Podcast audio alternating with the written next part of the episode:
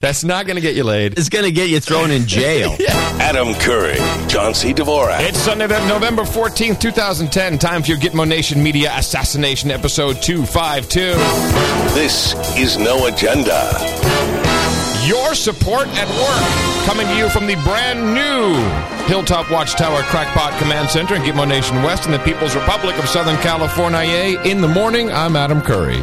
And from the redesigned Buzz Hill bunker in northern Silicon Valley, where everyone is rich except me, I'm John C. Dvorak. It's Crackpot and Buzzkill in the morning. Really, the Buzz Hill bunker, huh? I said Buzzkill, didn't I? Oh, I? it sounded like Buzz Hill to me. Well, maybe I mumbled. okay, it's the Buzz Hill bunker. it's a new one. We got the Buzz Hill bunker, everybody. Hey, John, in the morning to you. In the morning to you, and in the morning to all the ships at sea. And, And- all boots and on the whatever. ground. Yeah, all boots on the ground. Here comes the train. Can you hear it? No, couldn't really hear it. Hey, my timer's not working. Oh, that's a bummer. I need to. Ah. Well, that's really strange. Hold on a second. Let me just get that going. Ah, the first bug is already in. Yeah, this is your new new lash up. Yeah. Oh, and also in the morning to all the human resources in the chat room at noagendachat.net. Bat signal has been initiated, and we are live all around Gitmo Nation. Um, and I am indeed coming to you from the brand new Hilltop Watchtower Crackpot Command Center. Pictures to follow after I clean up all the crap. I was up until uh, 2 this morning. Two. Oh, yeah. Well, then you don't have enough sleep to no, do the show. No, I, I'm I'm actually unfit for uh, my program duties. I have. I, I'm I'm not fit for service, sir. But if you'll have me, I'll I'll do this one for the Gipper. Yeah, well, I don't think there's any rules against it. Well, no, it's uh, went out yesterday at uh, one o'clock. Went to uh, Fry's and uh, and got the all the new equipment and everything, and of course spent most of the time putting the desk together, which actually said easy and ready to assemble. Well, it was e- it was easy to walk out with it. Uh, and you know, fry, fuck fries. I'm sorry for dropping the f bomb so early in the morning, but it those guys it irritates me.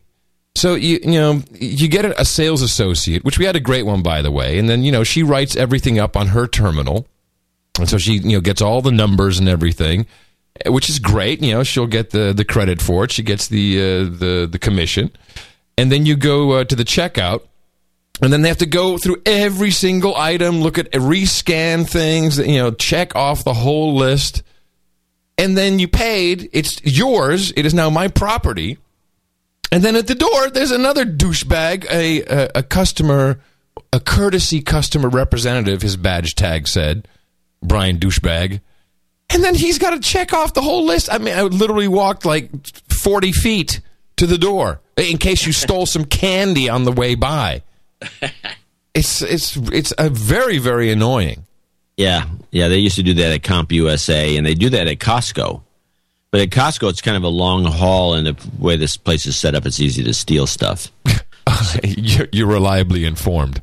Well, you can tell. Although I think they have cameras all over the place. I'm not sure. I've never tried Yeah, to of steal course they got cameras. It's just like, oh, please check. You know what's going to happen next? Naked body scanner. I think me. they should have them now. Have you seen what's going on in Germany?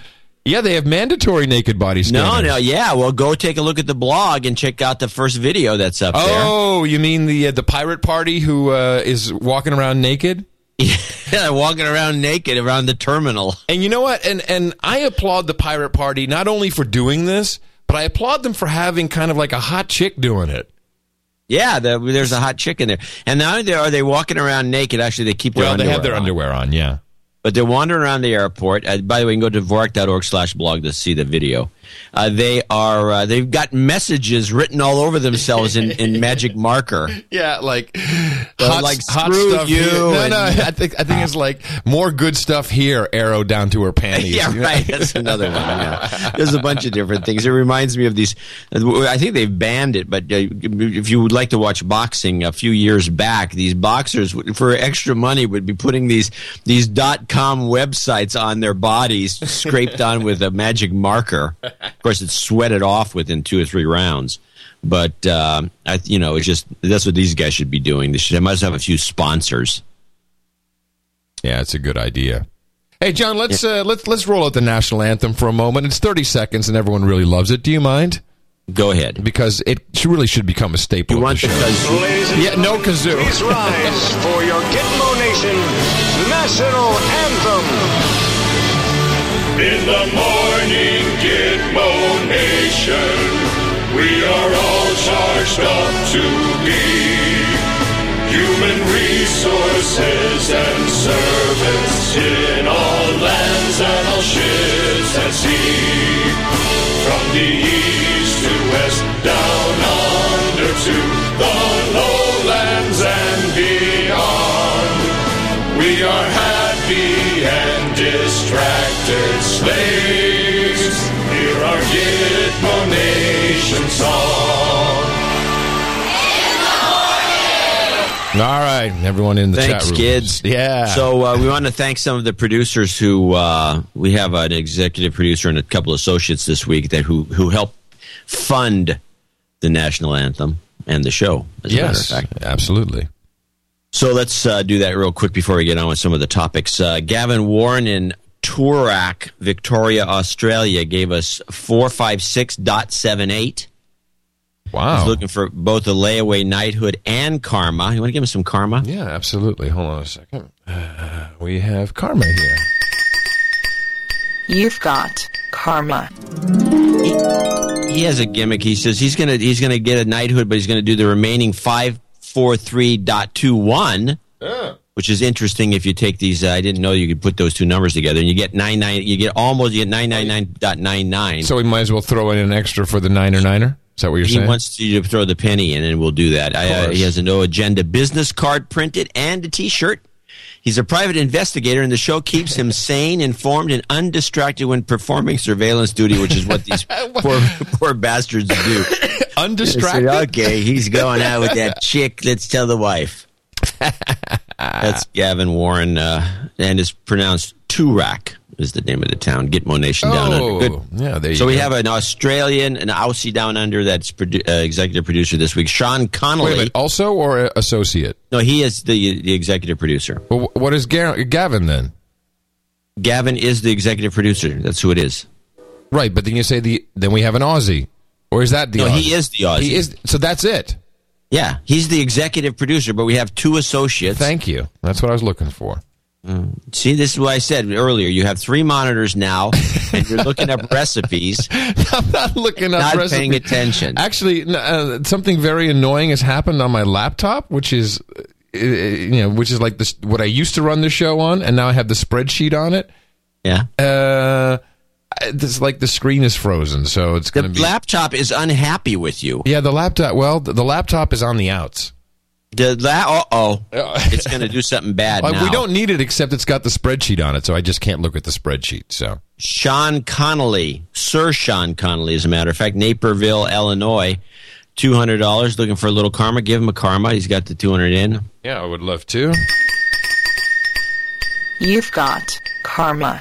He thinks, thinks the show's awesome. Yeah, Uh, Arthur is. Ke- and the show is awesome. Arthur Kessler, Calgary, Alberta, Canada, two hundred dollars in the morning. John Nadam, I was once a, once a douchebag, but donating to the show has made me realize that I need a de-douching. Well, we can handle that. You've been de-douched. Uh, he's from Git, he calls himself Gitmo Nation Maple Syrup. That's an interesting approach. Love the show and opt out slaves. Yeah. So we want to thank our executive producers for this today's show. Yes, thank you very much. Uh, it's funny because the the spreadsheet it's good because the spreadsheet is stuck on like row ten, uh, and I'm like, oh man, we got like no no support. This. I'm like this. Row ten. Let's see what is row ten. Yeah, what's the double nickels on the dime from Sean Oh McGrath? yeah, from uh, Hewitt or Everett. Okay, a uh, a couple of PR mentions. A lot going on today, John. Uh, Oh, good. First of all, we have uh, from noagendarecords.com, and these links will be in the show notes, noagendashow.com. Uh, the GX2 No Agenda in the Morning Christmas album is out. Uh, so we'd like you to go there and uh, and grab a copy of that. Uh, portion of the proceeds, if not all, actually, I'm not sure what that is, but certainly a portion uh, goes to uh, support the show. And uh, a big shout out to GX2, of course, and Mr. Oil, who are pioneering that effort. So, and you should see the the album cover, John. It's great. Hey, wait, wait a minute. GX2 has done a Christmas album. yeah, it's the No Agenda in the Morning Christmas album.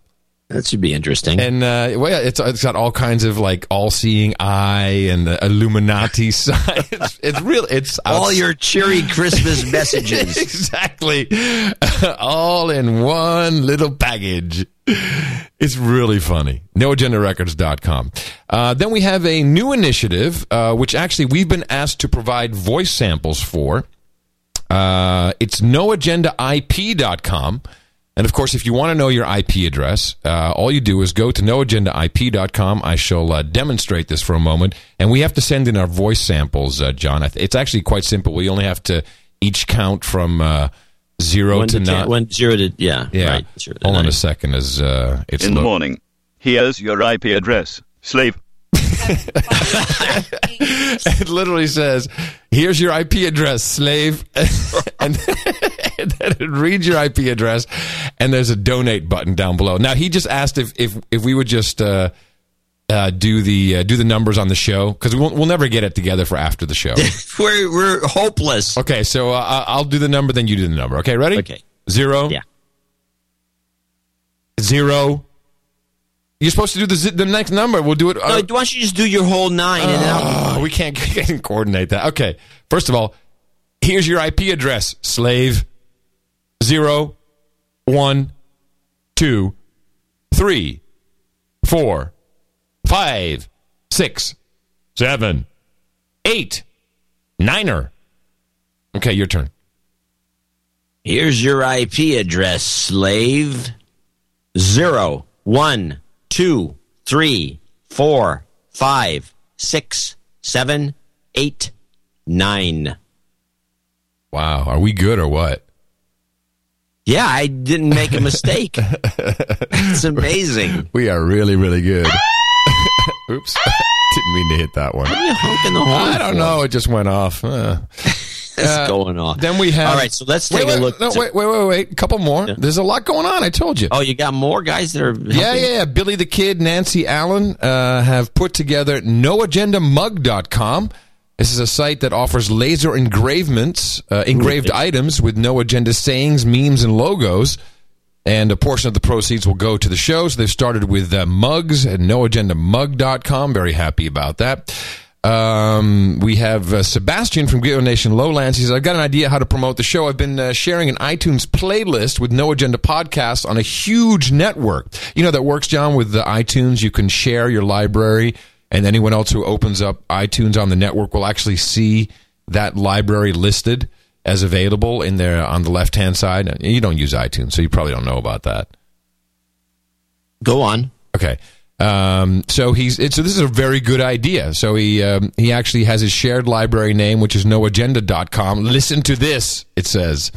And so they can stream they can stream shows right from his computer. He's doing it on really big networks. So I think that's a great idea. He'll soon be moving to uh, Gitmo Nation Blood Diamond. We wish him lots of luck with that.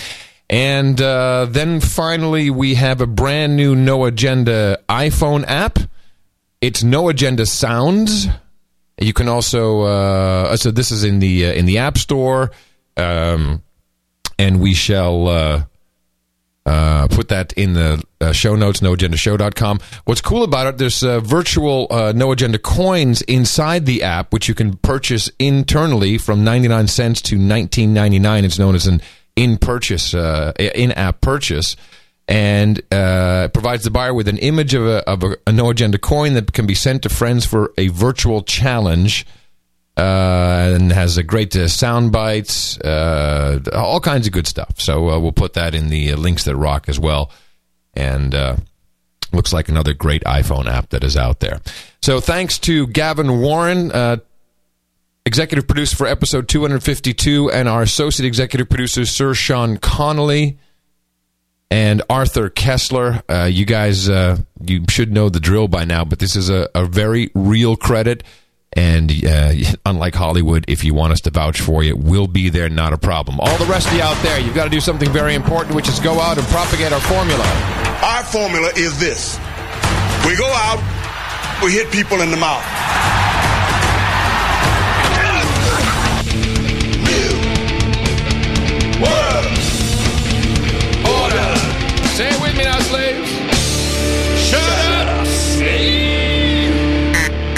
And I, I might add that a lot of people are talking about getting uh, dosimeter, no agenda dosimeter badges uh, that would also be uh, sold, and uh, you could then wear through the naked body scanner once.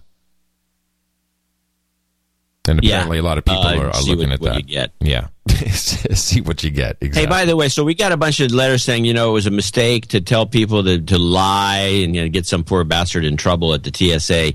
And uh, we don't think anyone's going to do that anyway. But the, I do have an idea uh, uh, for people who go through the uh, system and want to uh, stir up some stuff. okay, lay it on. First of all, get the UCSF paper on the dos- on the uh, naked body scanner, which yeah, is which, available. which we had in the show notes. Uh, go look at We'll two put it in again. It's I, yeah. anyone who wants it. I have. A, I know where it's. It's linked on NPR. You can into Google. You can type in UCSF scanner TSA, and you'll find it. Um, anyway, take that with you and and hand it over to the uh, when you the TSA guys pull you aside because you're going to opt out. Uh, you will. Um, Take this and show them that this document, and then bring some documents showing that the TSA won't allow their own employees to wear uh, Dosimeters, dosimeters. yeah. And just say to the guy, "Hey, do you know? Do you, have any idea why they won't let you wear dosimeters? If I was working around X-ray machines like that big, big box over there, and this new thing, I would want one. Well, this is I think you should. I think you guys should unionize. Well, how cool is it? Isn't isn't that the, the moment where you hand someone a no agenda dosimeter? that would be ideal. Would it be cool if, if the TSA were wearing? bucks a pop or whatever. Are they really that expensive? Oh, that's Well, you know, the best deal I've seen is from, and people can look this up. Look up Stanford. I think it's Stanford it- dosimeter, I've got that listed in the show notes. and that actually. is a sixty-nine dollar a month subscription, and you can send your. a subscription. What does this thing communicate with the with the homeland? No, no, you have you keep sending the thing back and forth and back and forth. It's like a book club. Oh, so you- it doesn't just color up or something. You have to actually send it in, and then they have to evaluate it. Yeah, there's a process. Well, that Uh, sucks. Well, that's the way it is with these things, and you know, unless you probably, I guess you could bring a, some sort of a device with you, but that'd be very expensive. Because but we- anyway, what I would do is get the TSA, uh, just give them a little, little talking to about, you know, the fact that they can't, they're not wearing dosimeters, and they should. Give them this paper on this stupid device. And then ask them, uh, you know, why aren't they unionized? How can they put up with this crap? In other words, go in there and, and help them. There's also a brand new, no, not brand new, but there's brand new to me. I have it in the show notes. A PDF document, a test performed at 12 TSA checkpoints by the CDC, your very own government. And uh, at uh, actually, it was at a whole bunch of checkpoints, but they uh, found 12 TSA checkpoints exceeded safe limits of radiation from the CDC. Yeah. No, these guys are, these TSA guys Are toast, Are- literally. are they're going to be toast if they don't do something about this, and they better do it fast. So uh, but they have to be told. I, you know, the way I see it, they, they- they're just essentially, uh, uh, they're essentially getting screwed over by their own government. It's really funny because the CDC, you know, they do this report and then they have some recommendations. what TSA managers can do. Develop a radiation safety program in accordance with the Occupational Safe and Healthy Administration Standard. Yeah, good luck. Provide regular radiation training to baggage screeners. What is radiation training? Run. yeah. Provide regular training on safe work practices to baggage screeners. Improve equipment maintenance. Uh, yeah, that would be the top of my list. Periodically check radiation level from machines and post these results on each surveyed machine. I mean, this is this is actually the stuff that unions are good at, right? This is the stuff that a union will do for you. But these uh, poor TSA bastards are all going to wind up dead. Yeah, you know, I think my understanding is there's a couple of TSA uh, areas in the country where they, they, there is some union representation. Uh, generally speaking, as far as I know, it's not true across the country. And if it is, they've got a crappy union like the SEIU or something like that. The fact of the matter is, the union should be all over this. And they're the only ones who can do it because apparently the, the employees, many of them have complained. We've got letters about this that, that Yep. they would like to wear a dosimeter. One of them is apparently puts one in his pocket because they they won't let him wear one because you know it's going to freak out the customers. You know, with hell with them. In other words, the TSA guys can go to hell Yeah. as long as the customers aren't freaked out by a bunch of guys wearing TSA dosimeters or you know or radiation dosimeters, uh, because the public would be upset, and they would, and they rightly so. Yeah. And the whole thing is a mess. This is this is all, and we always have to remember this one thing. You might want to mention this to the guys. Do you realize? You know, tell them this. Do you? you I hope you realize that your old director, your old Homeland Security chief, this Chertoff guy's behind these things. Well, now it's interesting you bring that up because uh, there's a number of clips and a couple, actually, a couple of interesting things that have taken place. So, Chertoff uh, from the Chertoff Group, and actually the uh, Washington, uh, I think it's the, I think the Washington Post. Let me just check this. The Washington, yeah, it was the Washington Post actually wrote about the fact that Chertoff was hawking these things. Not, you know, not even a year after he left as Secretary of Homeland Security, and he, you know, immediately the Chertoff Group was advising all of these machines. And guess who just joined the Chertoff Group, John? Uh, yeah, I'm sure it's going to be hilarious. Yes, Who? the former Home Secretary of the United Kingdom, John Oh, Reid. really? Oh, they're going to have a lot of machines over there. Yeah. but the funny thing is, uh, listen, I have a little clip here. Um, so he just joined. They just sent out the press release, and he left um, not too long ago. But but one, I guess he just joined in the past week. Ten days ago, he's on the BBC with this. A question we'll be addressing later on in the programme. For the time being, David Loyne, thank you very much. John Reid, Lord Reid, is the former Home Secretary, was a strong proponent of beefing up security, is now chairman of the Institute for Security and Resilience Studies at University College London, and he's on the line. Good morning to you. See, this is this was a little transition thing, right? First, you got to go to the University of London, and then you join the Chertoff group. Yeah, get some credentials. Yeah, yeah. So, and and it's like five minutes. I'm just going to play the beginning because that's where it gets fun. Good morning to you. What do you make of yesterday's events? Well, in itself, it's obviously uh, a very serious incident or series of incidents. But I think there's a secondary uh, consequence behind it because it's an awful, terrible reminder that this threat is a continuing one. And uh, I hope that that is taken on board by everybody concerned. It's only a few days ago uh, since we were getting suggestions inside and a response in uh, in government uh, from suggestions outside of government that we might review downwards our security airports. And I said that time two or three days ago that I thought this was at best misplaced and at worst dangerous, and no one paid a lot of attention then. But in the na- Oh, because I actually had the memo about it happening. Remember that he came out like uh, the, the, it was a, the airline guy said stop this bull crap security theater in the UK, and then boom, two days later, like UK security, all kinds of problems with the toner. And then, uh, so this guy's like, "Oh, I told you so. We told you so about this." of these things, when we get an incident like this, then of course that is highlighted again. And I think the main the main thing out of this is to remember that we must sustain that vigilance even when there are no such incidents because the threat continues. We must sustain that kind of vigilance even when there's no threat. We must be vigilant. Yeah, sell more product so I can have more money so I can retire to a nice place out in uh, the middle of nowhere, Britain. Uh, unbelievable. There's actually more uh, from the Washington Examiner. If you just want to, and, and this is so this is a worldwide problem, and it doesn't just happen with. And by the way, these body scanners, what are they like? Two hundred fifty thousand dollars a pop? I mean, this is well, that's deal, a good right? question. You know, I was thinking about that the other day, and I didn't look it up. It, well, I'm- sure Well, that the, and- well, and that's just the the sale. Forget about the maintenance contract. oh, the maintenance and- contracts oh, have got to be oh, out, yeah. outrageous. So uh, this is from the Washington Examiner. Uh, many experts and critics expe- suspected that the full body naked scanners, and are now using that meme, which is good, recently deployed at U.S. airports, do little to make us more secure, blah, blah, blah. Uh, so here's some other people. Now, of course, we have Rapiscan, we have L3 Communications, major contractor with the Department of Homeland Security. L3 deploys uh, three different lobbying firms, including Park Strategies. And let's see who's there. Former Senator Al D'Amato from New York.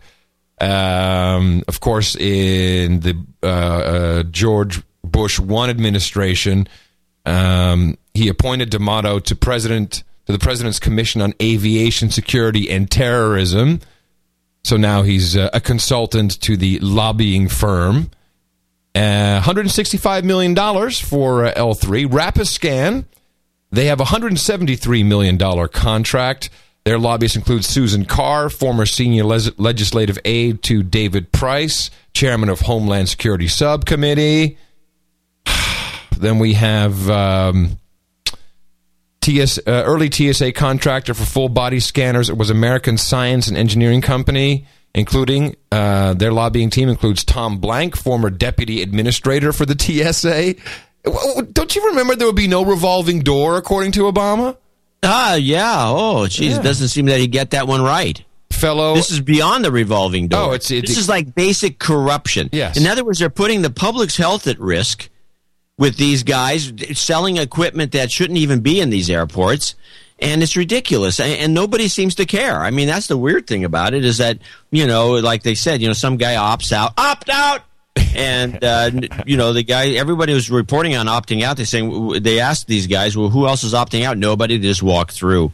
Uh, the TSA is being irradiated. The public's being irradiated. This is a, a d- X-ray device. Uh, it's unbelievable. It's unbelievable, and nobody gives a crap. And the thing that's going on now with all these protests, the, the Congress is out of session, so they don't. They're not going to hold a hearing or they, anything. they got they got private planes. They don't give a crap. They're not they're not going through anything. It's like, it's "Eh, unbelievable. As soon as I'm telling you, I, my feeling is is the first thing that's going to happen is when a judge's wife gets groped. That's when it begins. But we're going to have to wait. Right. A, This, um, the, the, the Thanksgiving thing, you're going there's going to be so many stories after the Thanksgiving holidays because of all the people flying around. It's Right. going to it's going to the Congress is going to come back and it would- stupidly they won't even know this is going on. We've already got reports that people call their congressmen and that this, nobody even knows that, that people senator. are It was, it was a this. senator actually. So so of course the way this is moving, and this is the unfortunate part. Is uh, everyone's talking about the the groping, the groping, the groping, but that will actually drive people towards the um, uh, towards the naked body The scanners. machine. And uh, just uh, two two brief clips, which I think are kind of uh, interesting. By the way, I, I had dinner with a very intelligent woman. Uh, actually, it was like uh, yeah, dinner at Soho House, which maybe I'll talk about later because I had uh, persimmon uh, uh, pudding bread, which was. Do- do- Oops, did I lose you, John? John. Oh no. Hello, John. Oh, Oh yeah, yeah. You're back. You're back. You're back. You're back. Yeah, but I had a punchline in there. It was beautiful. Let me try to. Never mind. you want to try the punchline again? I had persimmons bread. Uh, bread. no, pudding. no, you said you had dinner with a with a very intelligent woman. I said, well, you, I, I thought you had dinner with Mickey every night. Mickey was there. You're not getting the joke. Never I mind. Go got on. the joke. The point was, I would, there's a second part to the sentence. A very intelligent woman, when I was talking, you know, and she's a journalist, and, and she likes it when I just, oh, lay some more of your conspiracy theories on me. Wait a minute. An intelligent woman who's a journalist. Let me write that one Yeah, down. yeah, please do. and uh, now she's uh, she's actually pretty damn smart. And um, and but she loves it when I have my conspiracy theories. She actually tipped me off to a couple things we'll get to later. And then you know I started talking about the the because she didn't know about the enha- a journalist didn't know about the enhanced pat downs didn't know about these naked body scanners. So you know these things you go through that you see yourself naked and you have to put your hands up in the air like a slave. She said, "Oh yeah, well, I, I think I've been through one of those. What, so what is that?" I'm like, Oh. oh yeah, yeah. So what rock have you been under? So so this is how it's being sold um, in the uh, in the mainstream media. From X ray body scanners that can see just about everything to enhanced pat down procedures where almost nothing is off limits. Some passengers are saying enough is enough. It's embarrassing to stand in front of all those people and So now listen very carefully because this is what the reporting is doing. It's like it's horrible. They're feeling me up. They're they're feeling up my three year old daughter. There's a whole, there's a news anchor guy who had this whole big thing. It's Yeah, horrible. I It's- blogged it. Oh, I mean, it's a horrible video to see. Um, and so, but it's all about you know, oh, you really don't want this, so you might as well go through the through the scanner. And of course, in this report, which is from NBC, you've got uh, all the uh, all the nice slaves saying, well, you know, as long as uh, I'll go through the naked body scanner. That General Electric's making money on this thing. yeah, yeah. it's like getting groped. Even pilots subject to the humiliation and the radiation. The Allied Pilots Association calling on members to decline the enhanced body scanners and request a pat down in private. It's the cumulative effect of all this radiation that we're taking in that we're just saying, you know, we're, we're, we're not going to participate in this. And now, a Washington man who calls himself a frequent traveler set up this website organizing a national opt out day, the busy day before Thanksgiving, calling on passengers to opt out of enhanced body scans. It's not right. It's like taking our privacy away. It's just too far. In a statement, TSA says the new security procedures are necessary. We are frequently reminded that our enemy is creative and willing to go to great lengths to evade detection.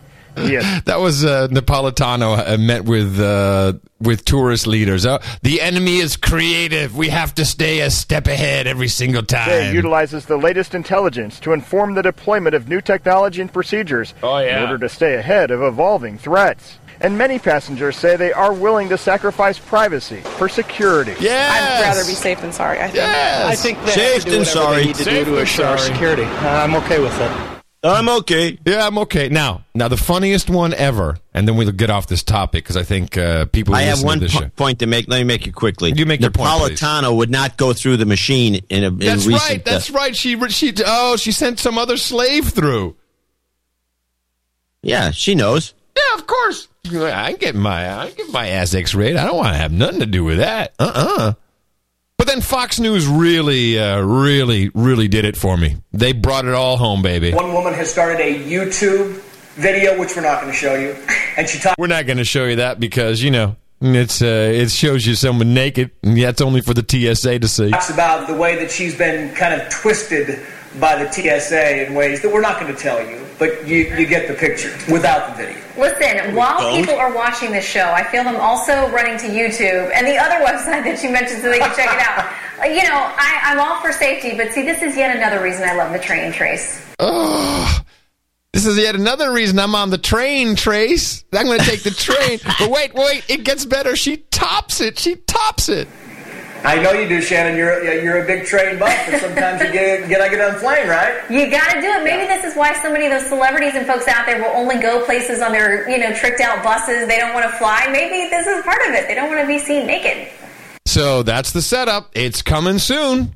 We'll have a naked celebrity picture, and then, uh, as we predicted, you know, someone will get fired. It'll be an isolated incident, and don't worry, we've taken care of everything. Go back to your homes and wait for your bracelets to be scanned. Everything is fine. Well, I tell you the truth, in that old report you just made, the only thing that concerns me, uh, because I think we, we have beaten this to death as best we can, uh, to no avail. That's the point. Yeah, to You- the no fact that we have a woman, this this intelligent woman that you're talking about, this journalist, who doesn't even know this is going on, and she's walking through equipment and being scanned naked, and she doesn't even know it.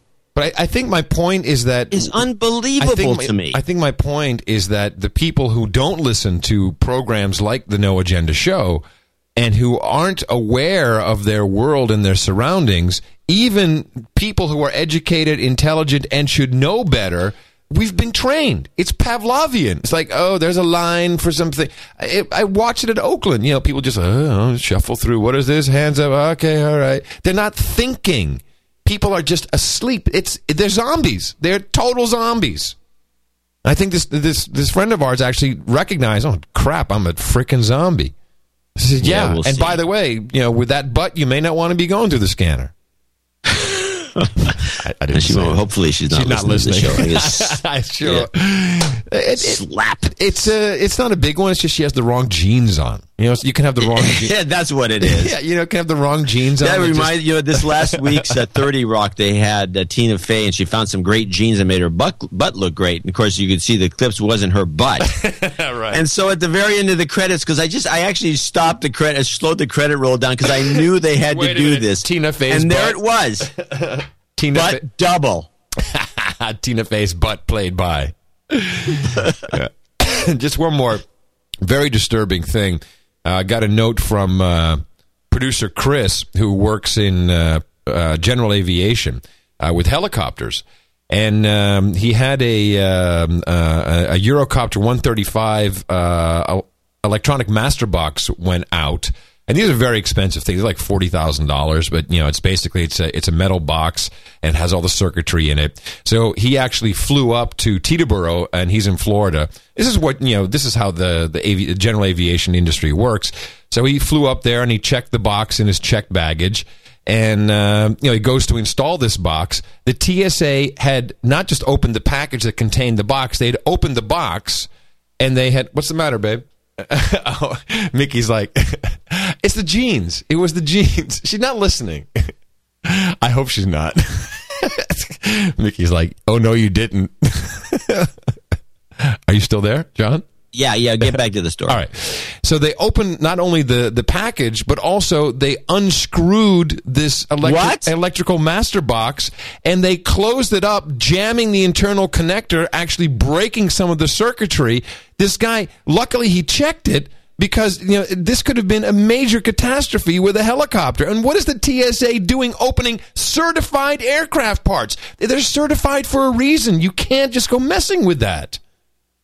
And and so now this it's a forty two thousand box. It's broken, and the guy's uh, you know of course he has to sue the TSA for damages. But what are And they? they'll never win that suit.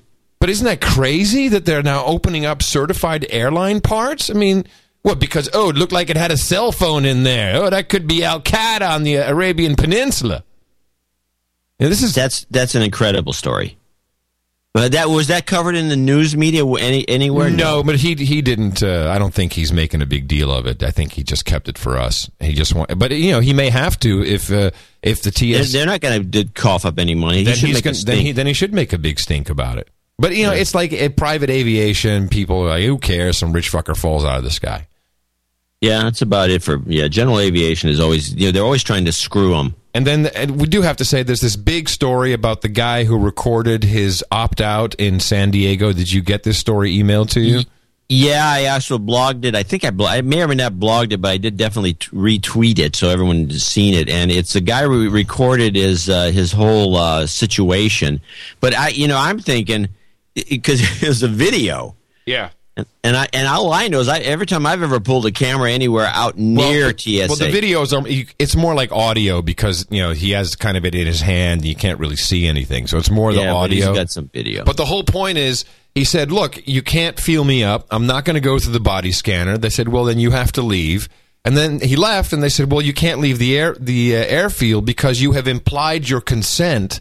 By purchasing a ticket, and we're going to sue you for ten. The penalty is ten thousand dollars in civil court, which is like what? What are these people talking about?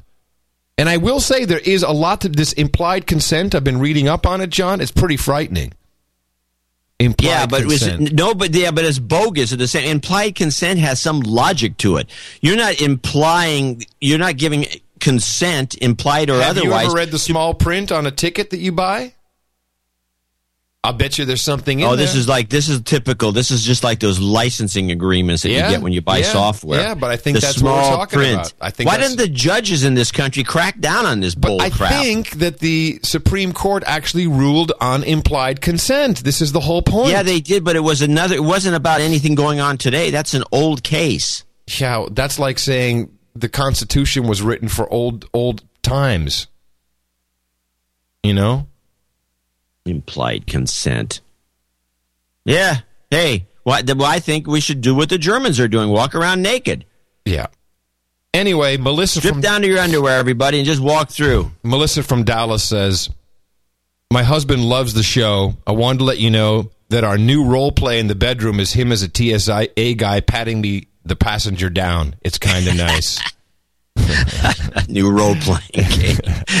TSA TSA passenger role playing game. I like. Thanks, Melissa. I, I when I read that, Where's your badge? You should be wearing a badge to make it official. And I'm not. I'm not feeling it. I don't see. it's not real enough. when I read that at two this morning, I was like, I'm smiling. Like, thank you. I I just got a visual. I'm like, you know, like the guy's got uh, his earbuds in, listening to No Agenda, feeling up his wife. I'm going. I'm not going to use the back of my hand now. you have implied consent, bitch. Come on, slave. Wow! Wow! Wow! Wow! Wow! So I. So just kind of on the same theme. I got a couple of clips I want to drop. Yeah. Uh, the, this last week, uh, this last week's uh, people should go watch this show because it's like, wow, this is a weird show. The, the, and it should still be playing probably for the next few days, which is the Bill Maher show. Uh, I try to avoid it. It's it's outrageous how how nutty he's gone. Michael Moore was on the show. Yeah. And talk about a guy who's outrageous. I mean, this guy is completely lost it. I want to play. I got a couple Michael Moore clips. What I was, and I, these clips are incidental because I recorded the show last night because I because I knew about this thing they went on about this trains thing. They had a trains good, planes bad moment, which for some reason I couldn't find, so I got a different clip. Should we do the jingle thought- or the?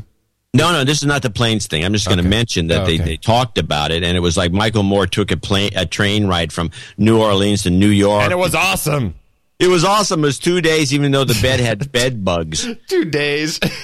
two days, and they're all going on and on about the bullet train. It's awesome. So, and they don't, they obviously don't get it. They don't, you know, they're always, they're, you know, these guys are traveling back and forth from New York to Hollywood on an airplane, and they're thinking that someone's going to take the train. And they think it's because you're going to save so much time because all the hassle you have at the airport. And pe- people out there, we should have a when we do our primer, we got to put this one in it, which is uh, when you get into an argument with somebody out there, our listeners, about this. Say, look, one guy walks into one of these high speed trains with a bomb and blows the train up, which will make the biggest mess in the world, much worse than an airplane. They're going to put the same security measures in at these train They're stations. not so they even. Oh, please! They're not even going to wait for that. It's it's going to start before that. You watch. They're- I, I agree with that. I agree with that. But I'm We talking about for the any- sake of argument. For the sake of argument. yeah. Because you know you can say that because we know it's true, but if you're going to be arguing the point, you're going to have to. You have to Okay. have You some- got, all right. Yeah. Good point. Good point. At the cocktail Anyways, party, we have to have a good argument. Yeah. they're going to have these damn thing because the whole idea is to sell more of these machines. If they have to blow up one of these trains themselves, if Chertoff has to put a bomb on I a wouldn't train, mind a hundred and seventy-three million dollar contract. How about you, John? Wouldn't you? oh, I could use a kinda hundred sweet? seventy-three million dollar contract. Yeah. I, I to do what? Get hookers and blow. To obviously just tell people what to, to buy more of these stupid machines. Because Actually, it's this- not just the government contracts. Once it's it's like accepted policy and everyone's used to it, which will be soon. Then Yeah. it'll be every bank. It'll be it'll be the grocery store. Everywhere you, every movie theater, every uh, concert venue, every sports venue. These guys are going to be so rich from selling these machines. And it'll be just like, okay, yeah, I guess here we go. I Put walk hand- through, hold my hands up, okay. Uh, terrorism. So, uh, so anyway, so there's not going to be any time savings. So that's bogus. So the whole idea that well, you don't do the hassle of the airport will be the hassle at the train station, and that's the argument you can make. So the so the time saving is is nil, and the fact is, every time I've priced it out, the train costs more and takes twice as long. So I don't see it. And nobody brings this up on this show. Meanwhile, Michael Moore's on here, and he has two. He has two commentaries. There's one of them. Let's play the one. This is the one that's interesting. This is the the mayor, uh, Bill Maher. I'm sorry, and Michael Moore. Now, this is just a little exchange they have on with this Nora Ephron, who seems to be brain dead, and some other woman, and they're going on with their little panel, and they essentially are advocating, because earlier in the show, Bill Maher said the American public are like dogs. They don't understand anything. It's a very insulting commentary. And now they're essentially, if you listen to between the lines, this is them actually advocating for dictatorship. Let's move on to something important. The where leadership was down the there in our president on party this issue? wouldn't do anything. Where, why could he? Who's the who's the woman? That was, um, I think that's Nora Ephron whining. Not there. All these things he could have done. He has the still power. would have lost. He- They argue that they don't. He can, they argue that they he, cannot. No, he does have the power. He has the power to do so many things without Congress, and he should know, use that power for the next two years. that's he has what regulatory that's power. what yes, he can, he can issue What kind of power does he have to do without Congress? What You know, can he do? executive This asshole is advocating the- not the fact that the, the the the presidents over the last twenty years have abused the executive order privilege to an extreme, which is ruining the country.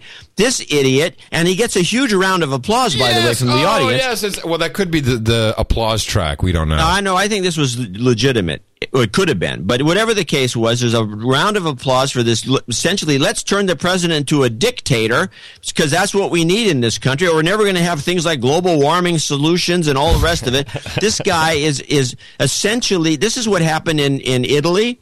Uh, when Mussolini took uh, power, this is right. no seriously. Italy was a we was have some history on this. We we we have some stuff to look at. This has happened before, and this is the the attitude that creates it. You have to remember that fascism, when it began in, as a as an intellectual movement in the twenties, was a liberal intellectual movement.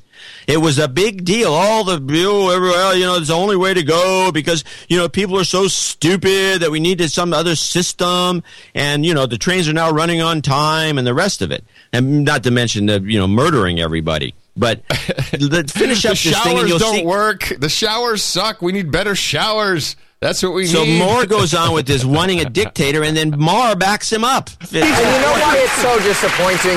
I thought when we elected a black president, I thought two years in, I would be making jokes about what a badass gangster he was. Instead of yet another. How racial is that? How racial he is is the worst racist in the world. This guy. Wow. Other in the long line of Democrats like Al Gore, who looks like a wimp, the Dukakis. I mean, it just that we seem to never get past this type of Democrat. I don't understand why. I don't understand why Clinton got all the testosterone in the entire party. he and Nancy Pelosi. Yeah, You know, Yeah. Clinton has so much testosterone. What a dick. Anyway, Oh, so he goes on. He's this is again, you know. Well, let's just take over the place and let's run it like a dictatorship. By the way, I remember when I was in college uh, at the University of California. There, this amongst liberals, and I was one at the time. There was always this subtle notion that it would be better with a quote unquote benevolent dictatorship. Hmm. And I, I think that that that runs within the Liberal Democrat Party. To be honest about it. now, finish this off with the the playing clip that says Michael Moore, and you get a little more of a taste of this kind of thinking. They, I, you got to give it to the Republicans. They do such a good job of of formulating their message, speaking clearly to people. And when he when he just s- sits there and lies to you about how Pepsi Pepsi just you know made a good corporate decision and removed trans fats without the government doing anything, without actually mentioning that the reason we know trans fats are bad is because our tax dollars paid for the studies that discovered why they're bad. That's why they did it. And it's it it just it, it they are such good liars. I just Yes. it just you know and and and and You know what's sad though? Weird uh, is if you uh, if you talk to people from other lands, children from other lands, and Michael Moore comes on, you know, say, but he's really good, right? I mean, he's he's really exposed uh, the gun problem in America. I'm like, uh, what? really? Yeah, yeah. No, that that's the perception of Michael Moore. Yeah, It's no, I think you're probably right. no, I am right because I speak to Michael children from Moore other is a douchebag. Yeah, hold on a second, John. Good call. Uh, if only it worked. Oh, the new year. Uh, here we go. Yeah.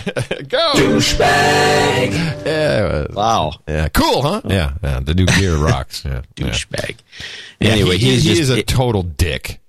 He's a total dick and he just goes on and on and on and he just thinks he knows everything and he wants a dictatorship and he thinks you know we should you know the, all for executive orders and all the rest of the every every checklist cliche you can come up with he's like on board which reminds me of something that I thought was the most interesting thing this week if you don't mind Mike staying on this track which was Jon Stewart went on the Rachel Maddow show for a one hour interview hour and a half Oh, I missed that.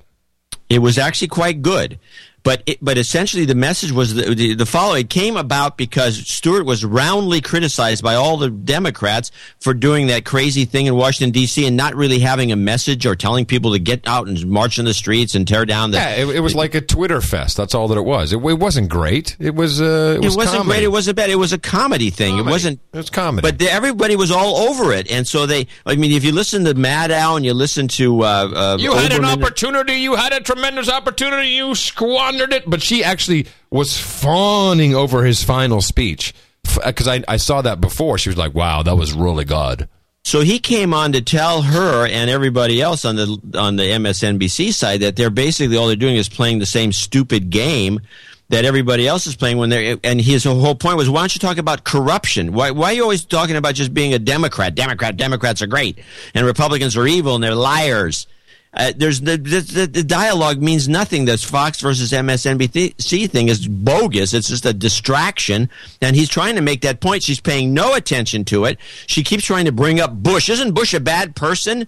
You know, kind of thing. But And she so he visits does- the White House uh, Christmas party.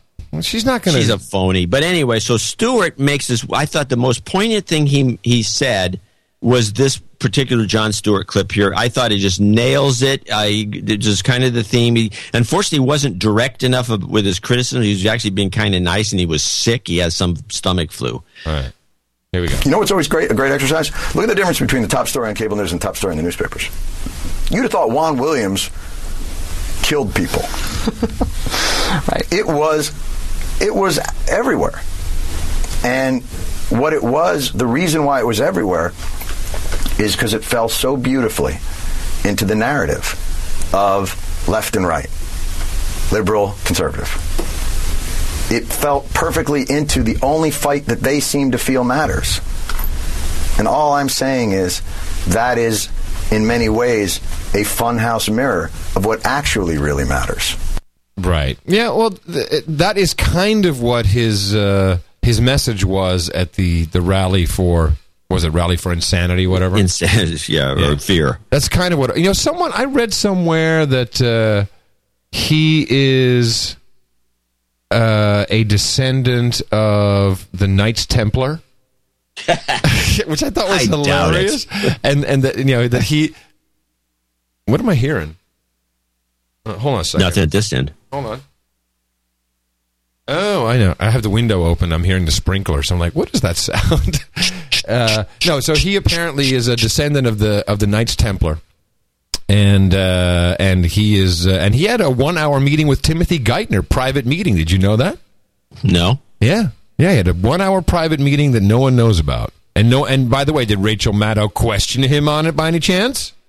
No, she was she was uh, in she's in awe of him.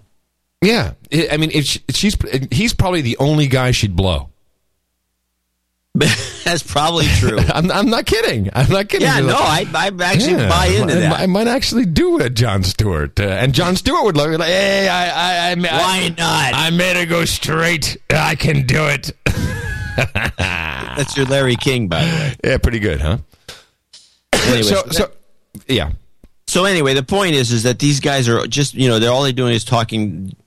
They're they're just at the edges talking about each other. They're not discussing the bull crap that's going on and the and the act the real lies, which isn't, you know, uh, it was Huckabee going on about how great PepsiCo is or wherever, and. uh they they're just preoccupied with each other. It's almost it's almost like watching. You know what it reminds me of? If it, Star Trek people who, who, who were familiar with the old original show, Yes. uh, there was one episode. We have a lot of them.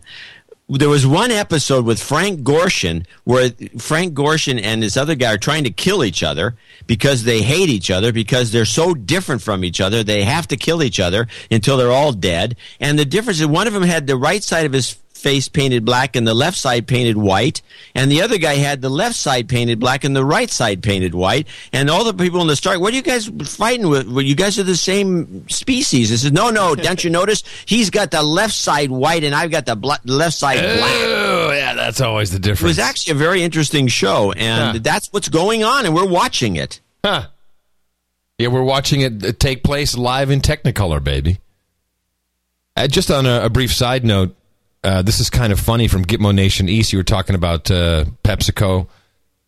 Uh, the Department of Health is uh, is now putting McDonald's uh, and Kentucky Fried Chicken, along with PepsiCo, Kellogg's, Unilever, Mars, and Diageo, the drink people, on the panel to write government policy on obesity, alcohol, and diet related diseases. I love that. I know. I have that same piece. That's that great. same article. That's great. Yeah, that's the guys you want uh, taking care of our health. Here's what we recommend. we recommend you eat more wood chips. Yeah, and and you just throw some uh, uh, some MSG on that on that wood chip, and it'll taste wonderful. Not a problem. You'll like it. You will totally like it. Yeah, it's groovy. So, a book I got to get uh, is George Bush's book, Decision Points. Uh, he was. Uh, did you see him on Larry King? Was he on Larry King as well? John. I, I'm sorry. I just got a note from uh, Eric who Yeah. says that Larry Leibowitz, Jon Stewart's brother, is the head of Nasdaq. Yeah, I know. I'm telling you. You these- knew that? Yes, these guys are like Knights Templar. I'm not. I'm not kidding you.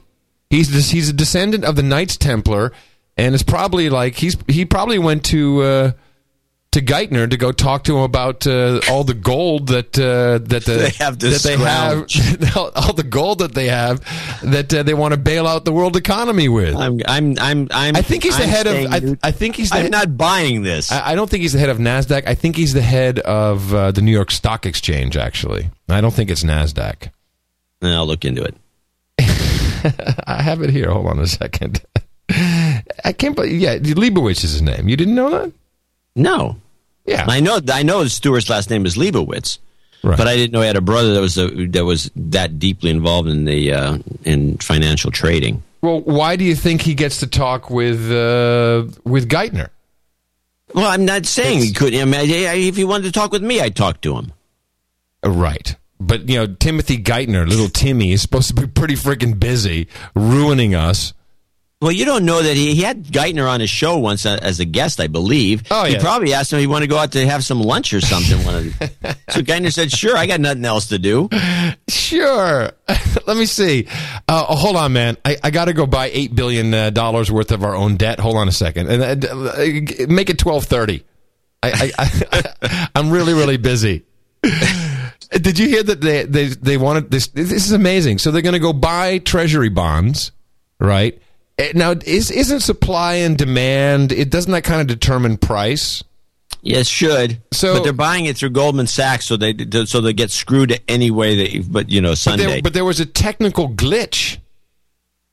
So they, they were they were supposed to start. They were supposed to start the, the buying, and I and I and I actually saw I got a, a CNBC alert on my iPhone that said you know the Treasury is supposed to buy uh, eight billion dollars in bonds today, and uh, they had a there's a technical glitch. So you know someone made a shitload of money somewhere on some glitch on something.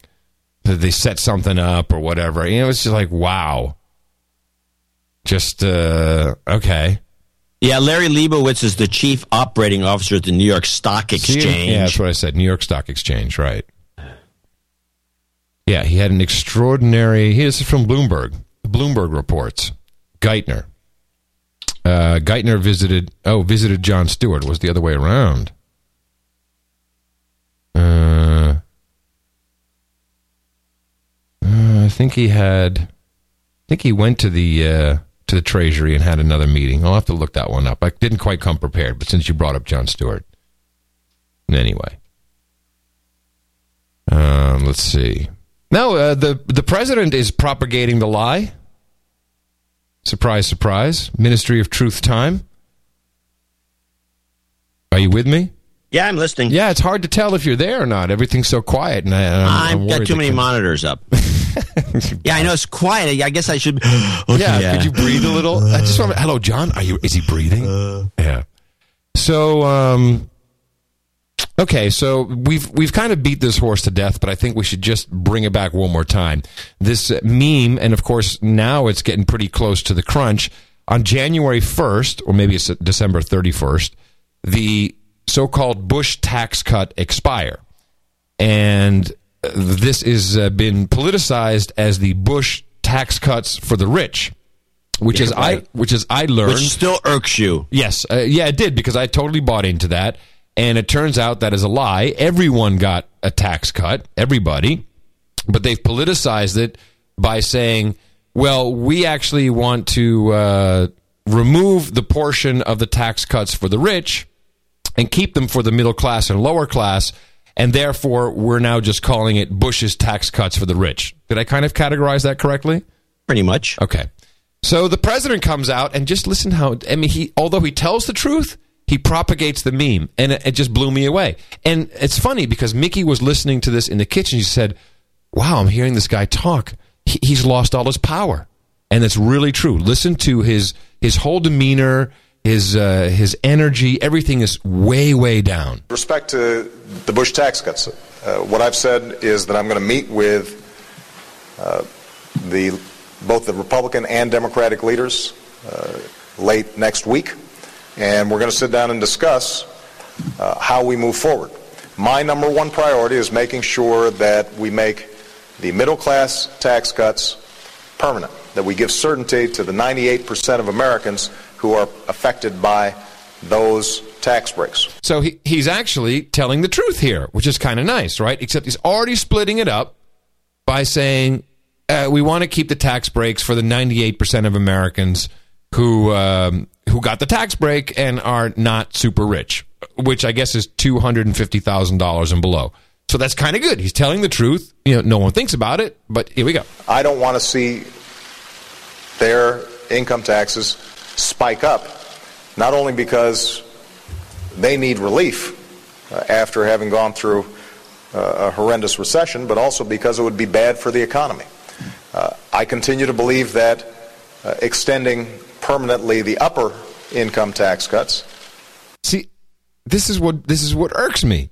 It's like there were, were there two sets of tax cuts, John? No, it wasn't two sets. Did we have a upper tax cut and a lower tax cut? It's like, uh, all right, slave A, slave, you slave, go through door A, you slave, go through door B. It's like it was that same tax cut for everybody. Just percentages were different. The problem is, with the, of course, I want to mention something in, while you're discussing this, which is anyone, the 250, uh, yeah, it sounds like a lot of money, but that, that includes people who, mostly small businesses. I don't make that- it. Okay, I don't make two fifty. Do you mostly small businesses like dry cleaners and people like that. That is all part of, you know, their, their, sm- their small business is part of their personal income tax. And essentially, you're screwing the small business guy. I'd like to make two hundred and forty nine thousand dollars from this show. Not a penny more. It's possible. we got a ways to go. would be a mistake, and that we can't afford it. Uh, and my hope is is that somewhere in between there we can find some sort of solution. But uh, I'm not going to uh, negotiate here in Seoul. Uh, my job Uh, he's uh, for the G twenty, of course. I, I'm not going to negotiate here. in Seoul. fools. is to negotiate back in Washington uh, with uh, So why is he giving this speech? He's at the G20 conference. It's posturing. Democratic leaders. I want to make sure that taxes don't go up for middle class families starting on January 1st. That's my number one priority for those families and for our economy. I also believe that it would be fiscally irresponsible for us to permanently extend the high income tax cuts. I think that would be a mistake, particularly when we've got uh, our Republican uh, friends saying that their number one priority is making sure that we deal with our debt and our deficit. So there he is, uh, completely splitting up the same tax cut between uh, rich people and not rich people. And of course, the argument I always get from someone on email is, "Oh yeah, well, capital gains, man. Capital gains only for rich people." So, well, not if you have a four hundred one k. Not if you uh, own a home. Yeah, or have kids. You know, babies. No, capital gains has got nothing to do with having babies. No, but no, but that's part of the uh, they they uh, they want to turn uh, the expiration of the tax cut would include uh, uh, tax breaks for kid for having kids. Yeah, no, it's true. The expiration of the tax cut that isn't not a, just about this and that. It's a whole slew of things. It would generally add about five grand to most people's tax bill. Mm-hmm. Yeah, and it includes different kinds of. Uh, But most people uh, who make two hundred and fifty thousand dollars or above, and I saw I met a, a, a number of them most recently in San Francisco. No, we're um, we're one child family because you know it's good for the environment. Don't want it's good for biodiversity. it's good for the environment. yeah, I hear that in Los Angeles all the time. No, we're just gonna have one kid. You know, it's much greener that way. I swear to God, I, this is I always get a kick out of people that come up with this crap, and then they regret it when they're like fifty. Yeah, like I, I, damn, And their one kid. What are you talking about? You regret it? I don't want another one of those. So, well, I guess they would. You're right. Most of those people wouldn't regret it. They didn't want to have one kid. They'd just rather just go off and spend the money and on, on hookers alone. and blow. hookers and blow. ah, well, speaking of uh, hookers and blow, John. I'm going to show my support by donating to No Agenda. Imagine all the people who could do that. Oh, yeah, that'd be fab. Yeah, on No Agenda. In the morning.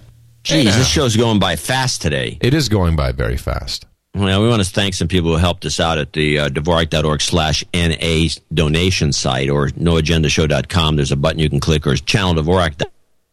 Oops. Hello. Hello. Yep, I'm here. Okay. It's uh, it may be the new studio. I don't know. I don't know what it is. What you think I'm dropping dead every once in a while? Yeah, you are dropping dead every once in a while. I, I'm looking. Uh, Let me snap out of it. Danny Baker, Morristown, Tennessee, $100. Jason Stevens, Clarksville, Tennessee. Two Tennesseans in a row on the spreadsheet, exactly one after the other. Isn't that amazing? What What are the chances? Random number theory, random number What theory. are the 99, 99. Niner, niner, niner, niner.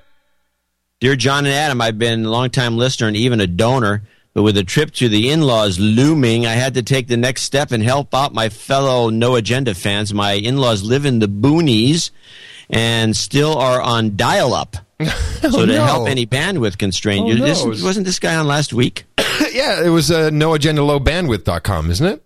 It was low, no agenda, low, low bandwidth.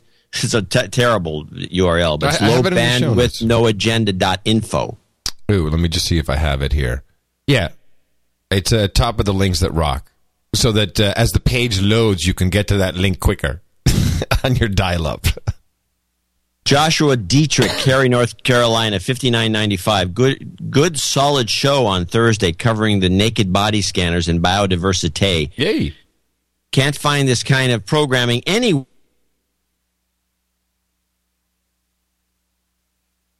Yeah, we we dropped out again. It's quite the a media drives my girlfriend crazy sometimes. Yeah, Did we're I back. break up again? Yeah, we're back. It's all right. All right, let me start over with his. No, no, I, comment. actually, okay, okay, please do. He says he can't find this kind of programming anywhere else. Period. Yeah, you think that's true? I, I think it's totally true. I think the balance that we bring uh, to this program, and I, you know what, I somehow, John, I think we're at a tipping point. And if I think it's weird that we're the only people doing this. well, because we're good at it, and and what I what I, I don't know if you're that good at it. We're good at it, but well, no, it's but, no, but- rocket science. No, but what's happening is other people are taking a cue from us, and it just can't be coincidence. We're so far ahead sometimes. Sometimes we're a little bit too far ahead. We got to you know pace ourselves.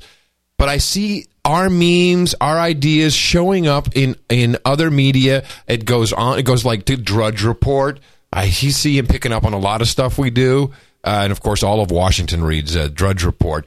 But um, but I also hear from people, you know, like uh, you I spoke to my brother-in-law, and uh, it turns out he listens to the show too. You know, so it, we're getting there. Our our our non-support ratio is still way out of whack. Yeah, but it sucks. Okay, well, let me finish what Joshua had to say, which is he, he now he actually questions things I hear in the media. And he drives his girlfriend crazy. Yeah, that's which the you have to do, by the way, or otherwise they're going to drive you crazy. Yes, true. He doesn't chew gum anymore. I used to take, have headaches every other week or so. Since I stopped chewing gum, I can't recall the last time I've had a headache. It's the aspartame, absolutely. Do you know that Christina stopped uh, chewing gum altogether and she feels great?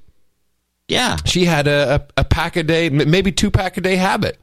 I said, Yeah, you know, you're you're you're hooked on this stuff. It is addictive, and it's really messing with you. And and she she just completely stopped, and she said there's a whole bunch of things. She just feels so much better. And it's hard though. It's hard for a, a you know twenty year old to just stop. It's like it's like heroin. It's really hard. Well, maybe not that hard.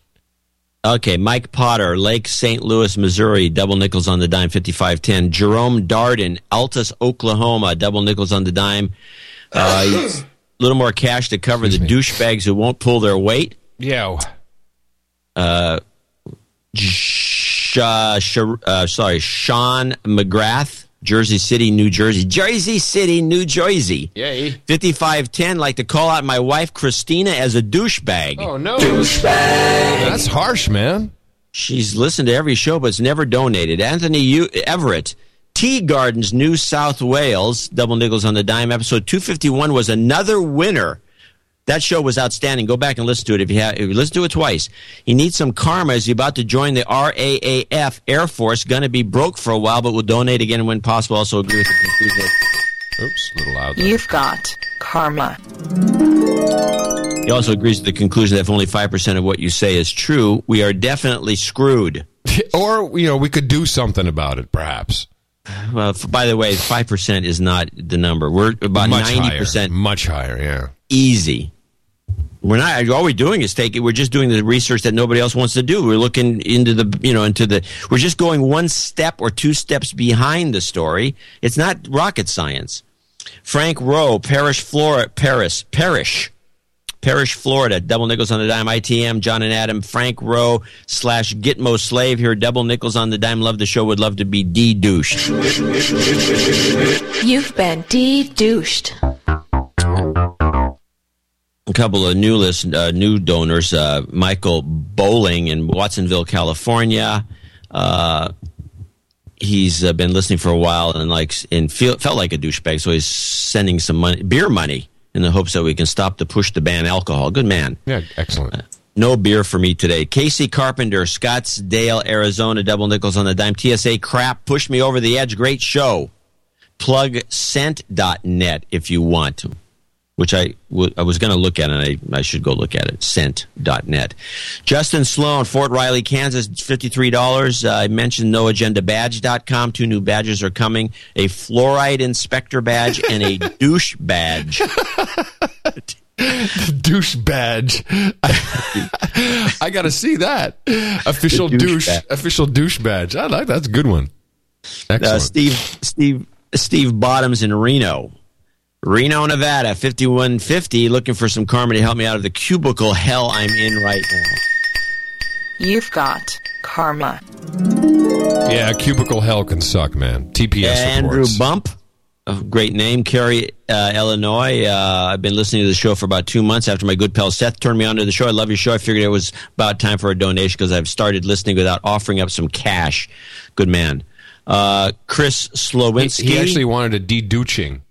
Did he? Yeah, he wanted a, not de-douching, but a de-douching. Oh, so- de-douching. Oh, yeah. You've been de-douched.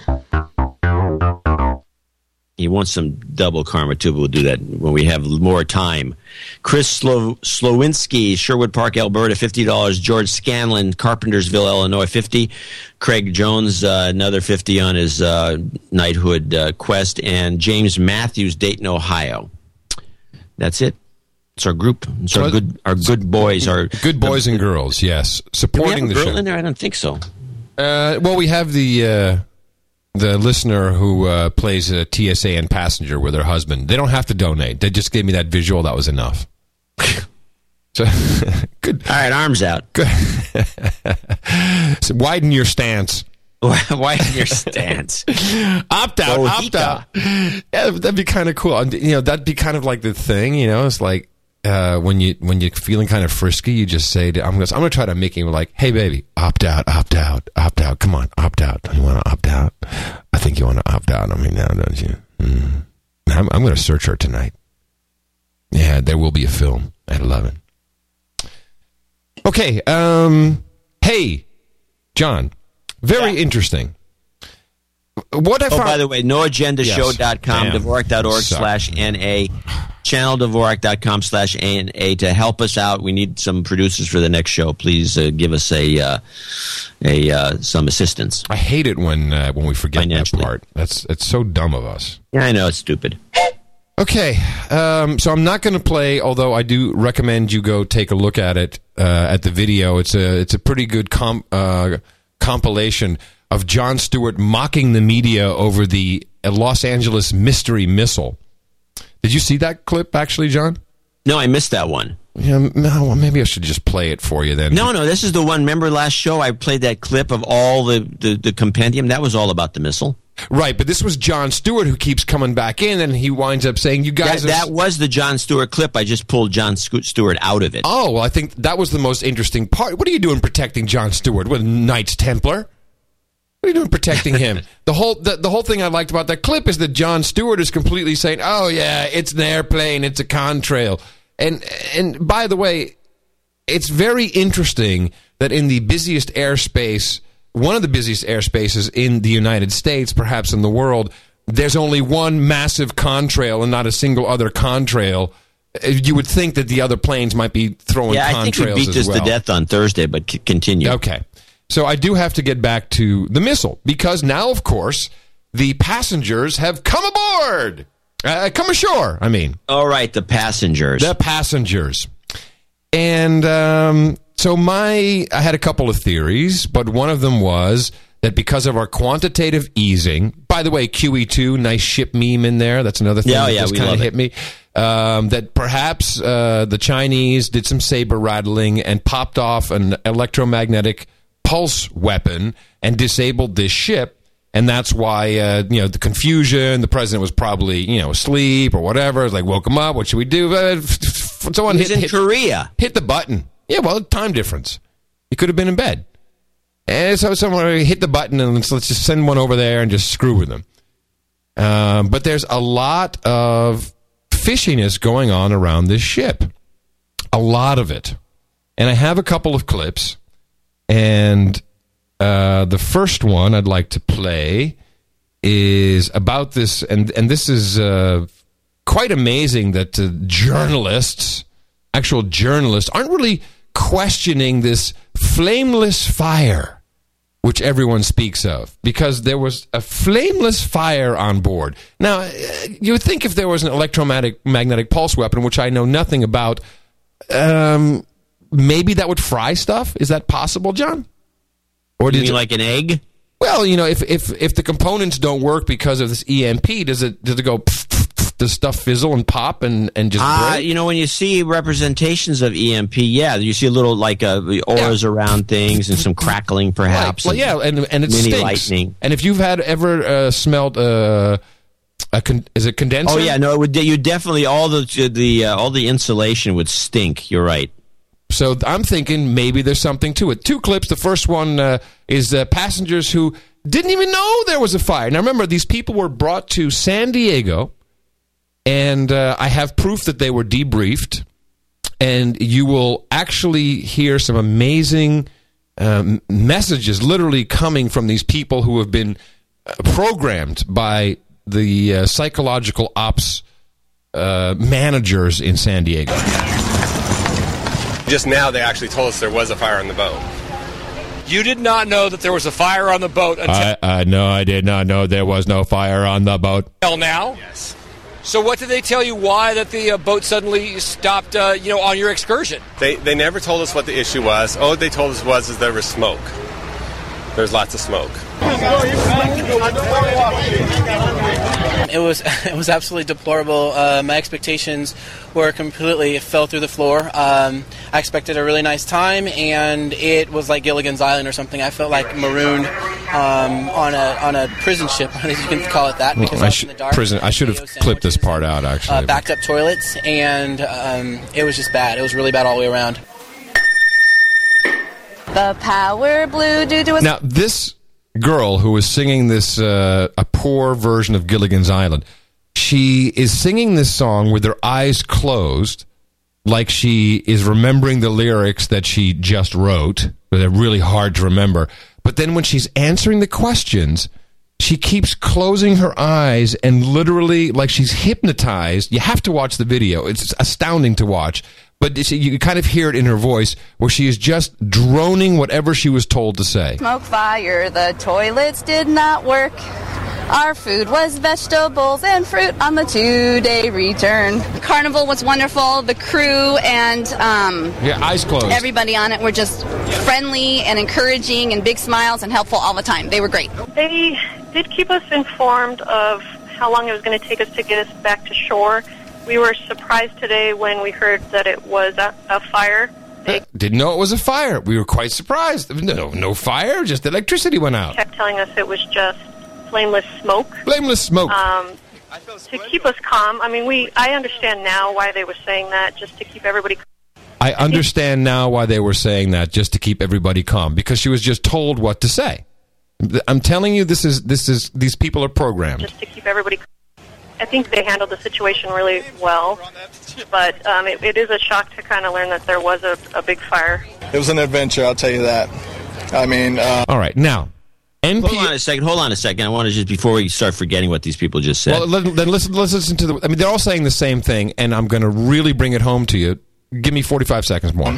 from everything from the military to cold water showers to uh, to spam to salads every day. But I mean, Carnival did great. They did a great job, you know, with just what the resources they had. Human So, resources. I can't say enough. You know, the crew was great. A lot of things went wrong, but it was really fun. We went to the kids' camp. I met a couple of friends, and Camp. just really fun. We took a shower. exciting to see the land. okay. You say, say what you have to say, and then I'm really going to. Well, you know what happened to you know this woman goes on with fruits and salad. We had to eat fruits and salad. Oh, how horrible!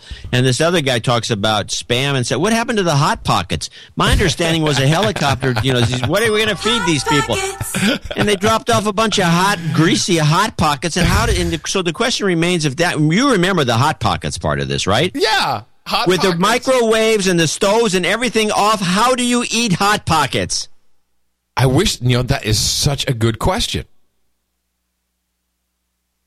So, the same journalist we had dinner with the other night, I'm laying my EMP wrap on her, right? And I'm ready for her to stand up and walk away. But again, she, she kind of likes it. She kind of likes it when I do this. She says, you know, because I said, you know, they just brought everyone to San Diego to debrief them. And she said, I was listening to NPR. And of course, I interject, you mean the Ministry of Truth. And, then, and you know, it took her a second. Uh, uh, and I heard this woman, she said, uh, African American woman who uh, was some spokesperson for some council, something or other, who was on the cruise ship. And she said it was really interesting that you bring this up because you know how if um, if you learn a word or something happens to you that you sometimes can get confused and you'll say that word instead of the word you actually meant. If you know if you've really been hammered at, particularly after you've been eating like salads and, and mayonnaise. So this woman is on NPR and listen to what she says. Perry, once again, Los Angeles Times San Diego bureau chief on the dock as the passengers came down the ramp. One of those who was on the ship while all this took place was Fahizah Alim.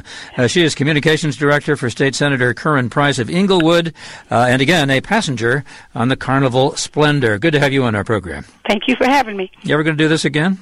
I don't know. I've got to de what's the word debrief, decompress before I can. Oh.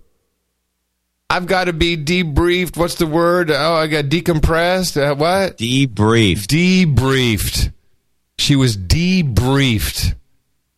I'll play this clip until you're bored of it, but it it just doesn't stop. This again? I don't know. I've got to de what's the word de I love that. What, what's the word? What, what's the word they used uh, when they were telling me what to say? Uh, oh yeah, debrief. debrief, decompress before I consider going out on those on the restless seas again. Did you eat, eat any spam? No, certainly not. Do you think anybody else did? Uh, that yeah, we call those sandwiches the mystery meat, the mystery meat sandwiches. Doesn't she sound like Maggie? A little bit. A little bit. Yeah. didn't know what you would get in between those two pieces of bread. Well, tell us what it was like at first. Uh, Tony said there was some kind of shudder to the yeah, ship. mm, earthquake-like in the wee hours of the morning. We had stayed at Earthquake like a shudder of the entire ship. Hmm. Sounds like a flameless smoke to me. pretty late um, in the casino, so we were in a deep, deep sleep. My roommate and I, Janice, are here. When I um, felt something, you know, something awakened me, and it was a shake, and it was, I don't know if I, you know, got on the tail end of it. Some people said it was ten, fifteen minutes. I didn't feel anything that So, long. so, so she was not. She got debriefed, but she's very confused, and she's. I think she's letting things out she's not supposed to say. But then I, you know, I hear this voice in the, my, um, um, you know, groggy state of mind. I hear this voice. Seemed like he was talking Arabic. I'm listening. This, you know, too much TV. Speaking Arabic. It's interesting, isn't it? She heard Yeah. a voice and she thought it was speaking Arabic. I mean, what were they telling her in the debriefing? But he wasn't. It, didn't- it didn't sound English. And I said, "Oh, terrorists have gotten us." That's that's my first waking thought. Isn't that crazy? Well, Over I don't know if it's crazy or not. I, you know. So after that, then he said something like, "Oh, I don't know, maybe uh, first alert or something that indicated that this was serious." Serious. I, I really can't remember the words. I've been trying to remember them what he said, but it was like stage one. That's what it was. Stage one. Stage one EMP attack in progress. I think she was receiving through her fillings. She was receiving radio transmissions. I mean, this now here's the here's the amazing coincidence. As I read uh, in USA Today, uh, not five days before this uh, event, USA Today headline: One EMP burst and the world goes dark. Now, USA Today, of course, uh, truly the Ministry of Truth. Uh, modern societies rely on technologies vulnerable to ele- electromagnetic pulse effects that, if strong enough, can induce currents that burn out burn out wires and circuits. And then we have uh, some worst case scenarios. Uh, but I'm reading here that there's actually a bill uh, in Congress called the Grid Act, which would uh, protect us with all kinds of smart grid technology from an EMP attack. So yeah, you know, curiously, uh, just as this is kind of an aside, but some studies have been done on our grid. Mm-hmm. And apparently, our grid is so disconnected and screwy and screwed up and, and non standard and doesn't link to each other very well and the rest of it that we're almost immune to an EMP attack. because it's so messed up that it'll fry out, you know, like uh, It'll South fry out a Central chunk. but that's it. Yeah. so we actually we actually have a great grid, is what you're saying. Well, I mean, the, we have a great, you know, this is again essentially a, a fractal of the of the American system, which is you have a federal government which does certain things, and then you have state governments which do the rest, including most of the lawmaking, which is the way it's supposed to be. Even though we're trying, you know, the, the, you have to go to the Tenth Amendment crowd now to get it to go back to that tor- sort of system. That's kind of the way the electrical system is set up. Same thing. You don't have one government running the whole thing because I can assure you that if the entire grid, which does sound good on paper, is all one centralized thing and everything, you just blow out that one thing, you blow out the whole country. Right now, it's almost impossible to do that. So what's interesting in this USA Today article, in the USA Today article, which of course you know they, they someone received a press release probably about this bill, two historic incidents often figure into the discussion, and I'm amazed that they bring up Star uh, Starfish Prime, which you know to many people say, oh, that's conspiracy theory.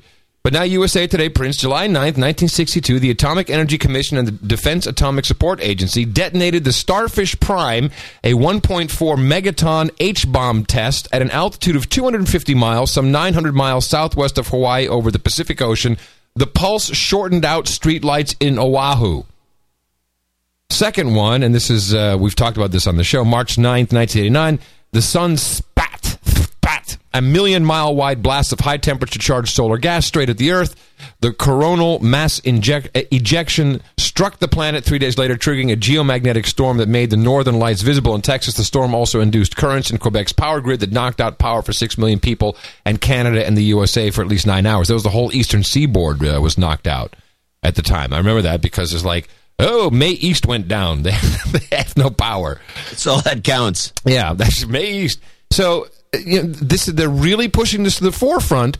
And maybe it was coincidental, maybe it was at the wrong moment, but uh, how it just boggles my mind. And I, I'm just saying, you know, it's like coincidence. I think not. When you have this article in USA Today six days before a, a flameless smoke, and if you're frying all the wires, that's pr- and you know if you're in the cabin, but everyone's smelling smoke, but it was only in one engine room way down. This is not like a.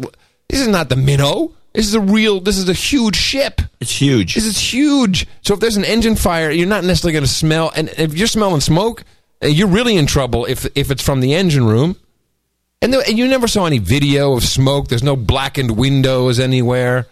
Nope. This is very, very, very suspicious. And uh, you know, we just yeah. gotta- Where's the smoke damage? Yeah. And the fact that they towed it into San Diego, which is not you know one of their ports of call by any means. Nope. Uh, did, and the, yeah, no, I think you're right. These people were debriefed. They were brought on into one after another. Look, here's the deal. We think we may have a terrorist situation here. We're not sure, but we you have to say the following. You cannot say anything to anyone, and they'll make them sign something. So if you do, you know, one of those crazy documents, we've this has been documented before. People that come along and uh, CIA guys and the rest of them, they come along, they make you sign something that you can be arrested and thrown in jail if Yeah. you discuss. And they, these contracts are, are, are around. Uh, that we had a, a situation. I forget the, what that one we were talking about before, but the uh, these guys have come around and they make you sign this stuff because it's a national security issue. Oh, it's a national security Yeah, issue. yeah. So you sign and and you shut up, and then you have a couple of people that are just kind of dingy, like this woman, and she's like, "Well, the debriefing and well, and they can't." By the way, what's that word? Debriefing. Yeah. in the in the document, you can't talk about signing a document. Um, Yeah, the first the first rule of Fight Club. it's the Fight Club thing. Yeah. Uh, seriously, I mean, this these do exist. They do happen all the time. Uh, and there's nothing you can do about it. The courts won't back you up. Nobody's going to help because it's been just completely out of control. So, so, so we're just given a bunch of song and dance bull crap from all these people who feel they're doing the country a favor. Yes, by, yes. uh, If- are you a patriot? Are you a patriot, ma'am? Are you a patriot? You're a patriot, right? You you are a patriot. We understand. Listen, we're going to debrief you, okay? Now, the first rule about debriefing is you don't talk about the debriefing. But you're a patriot, right, ma'am? You're a patriot? Are you a patriot? Yes, you're a patriot. Okay. Wow. So they sign off on this, and then one of the things, of course, is that people ask, you know, the crew was fantastic because they've all cooperated, and just make, you know, we don't want to, you know, the carnival people shouldn't have been involved in this, and so make sure that they sound, you know, say complimentary things, and just just be quiet about the rest of it. Be, you know, read this over before you sign it, and you you're okay, you're happy with this, you can do this, you can sign it. If uh, you know, if you don't sign it, of course, you'll be put in a jail, or you may be detained for a, a week as we question you. Uh, you know, but you want to sign it? You, it's a voluntary. it's it's voluntary, but you know, we might have to kill you if you don't sign it. Oh wow! Yeah, you might be onto something. I mean, I the, the all the evidence indicates there's something fishy about that. It's not being covered very well. It's being swept under the rug, and now uh, I think you've got it. They got the they got the their people out there making their comments. Oh, it was okay. It was you know we were stuck with we couldn't flush the toilet, and they, we had to eat spam, and the hot pockets thing has gone out of the by the wayside because it doesn't make any sense. Hot Pockets. and because you can't cook them. And so uh, that that's been dropped from the narrative, and they got the narrative down, and then now we're just hopefully it just goes under the rug, and then we forget about the whole thing, and except for our show, of course. But uh, you know, we, we can say it all we want. They, they already know if anybody even listens to the show that's uh, the higher But up. that- you know what, that- no- but that's okay. Nobody cares. No, but, but you know what? The the four hundred thousand people who listen to the show, they care and they're saved. You are saved, my children. Put your hands on your iPod and feel how you're saved. Well, they're safe. Well, they're Yeah. yeah, they're kind of Kinda safe because saved. now they have to argue at the cocktail Yeah, party. that's right. You got gonna be give 'em X so careful. You have to be so careful. Please send people email someone a no agenda shot, noagendashots.com. That really helps because uh, the guy who's running that, he pulls out good quotes, uh, good little snippets. You know, it's not all the crazy stuff eh, or what would be deemed crazy, obviously. Uh, it's really it, that's a good way to start. But whatever you do, don't attack someone. When you're like, oh yeah, that's not true, man. It was an EMP. Look, that is not a way to get laid. Doesn't okay? work. That's not going to get you laid. You're gonna, it's going to get you thrown in jail. yeah, it will. Hey, uh, Adam and John, my name is Alex. I'm an eighth grader in Gitmo Nation, Great White North. We've got new English textbooks last year. It was full of environmental memes. This year, I haven't noticed any major global warming biodiversity memes in our books. With regards to genetically modified foods, this year, my class had a project where we had to find three news articles to evaluate them. My group chose GM foods. I made sure to turn the project into an anti GM food piece. A good way to get an F, by the way, Alex. Um, anyways, I found out that Monsanto was one of the companies that made Agent Orange, the chemical that effed everyone up in Vietnam for the U.S. military. Kind of freaked me out. From what I've noticed, the Canadian school system isn't completely indoctrinated us. I got a good mark on the project, by the way, and most of my classmates see through the BS anyways. Thanks for the great work on the show. And I'm very happy to hear that uh, people are safe and sound and our uh, young human resources are charged up and awake. Now, unfortunately, uh, here in Gitmo Nation proper, I received, and these two pictures will be in the show notes, from one of our producers who went into the uh, into the bookstore. Is this? I'm sorry. It's uh, no, it's the bookstore slash toy store. I'm not quite sure where it was.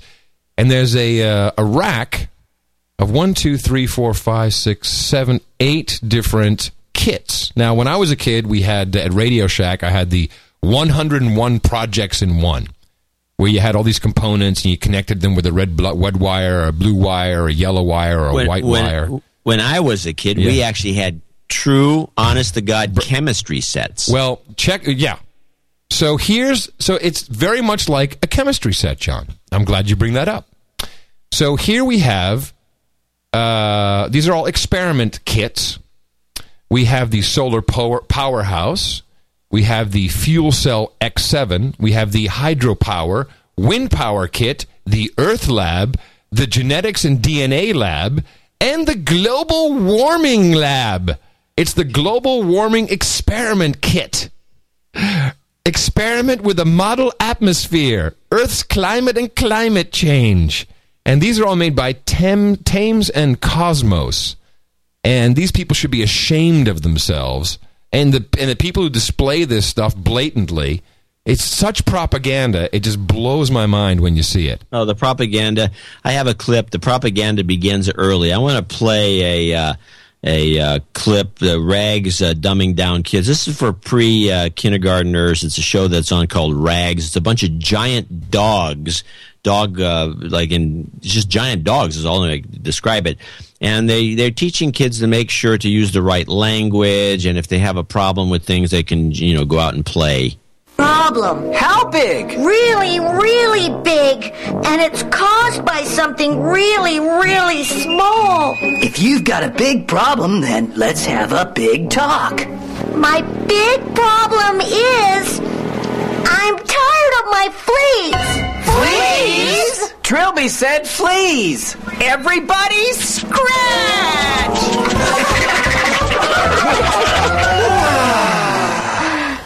That's it. My big problem is my little friends. Don't see that word.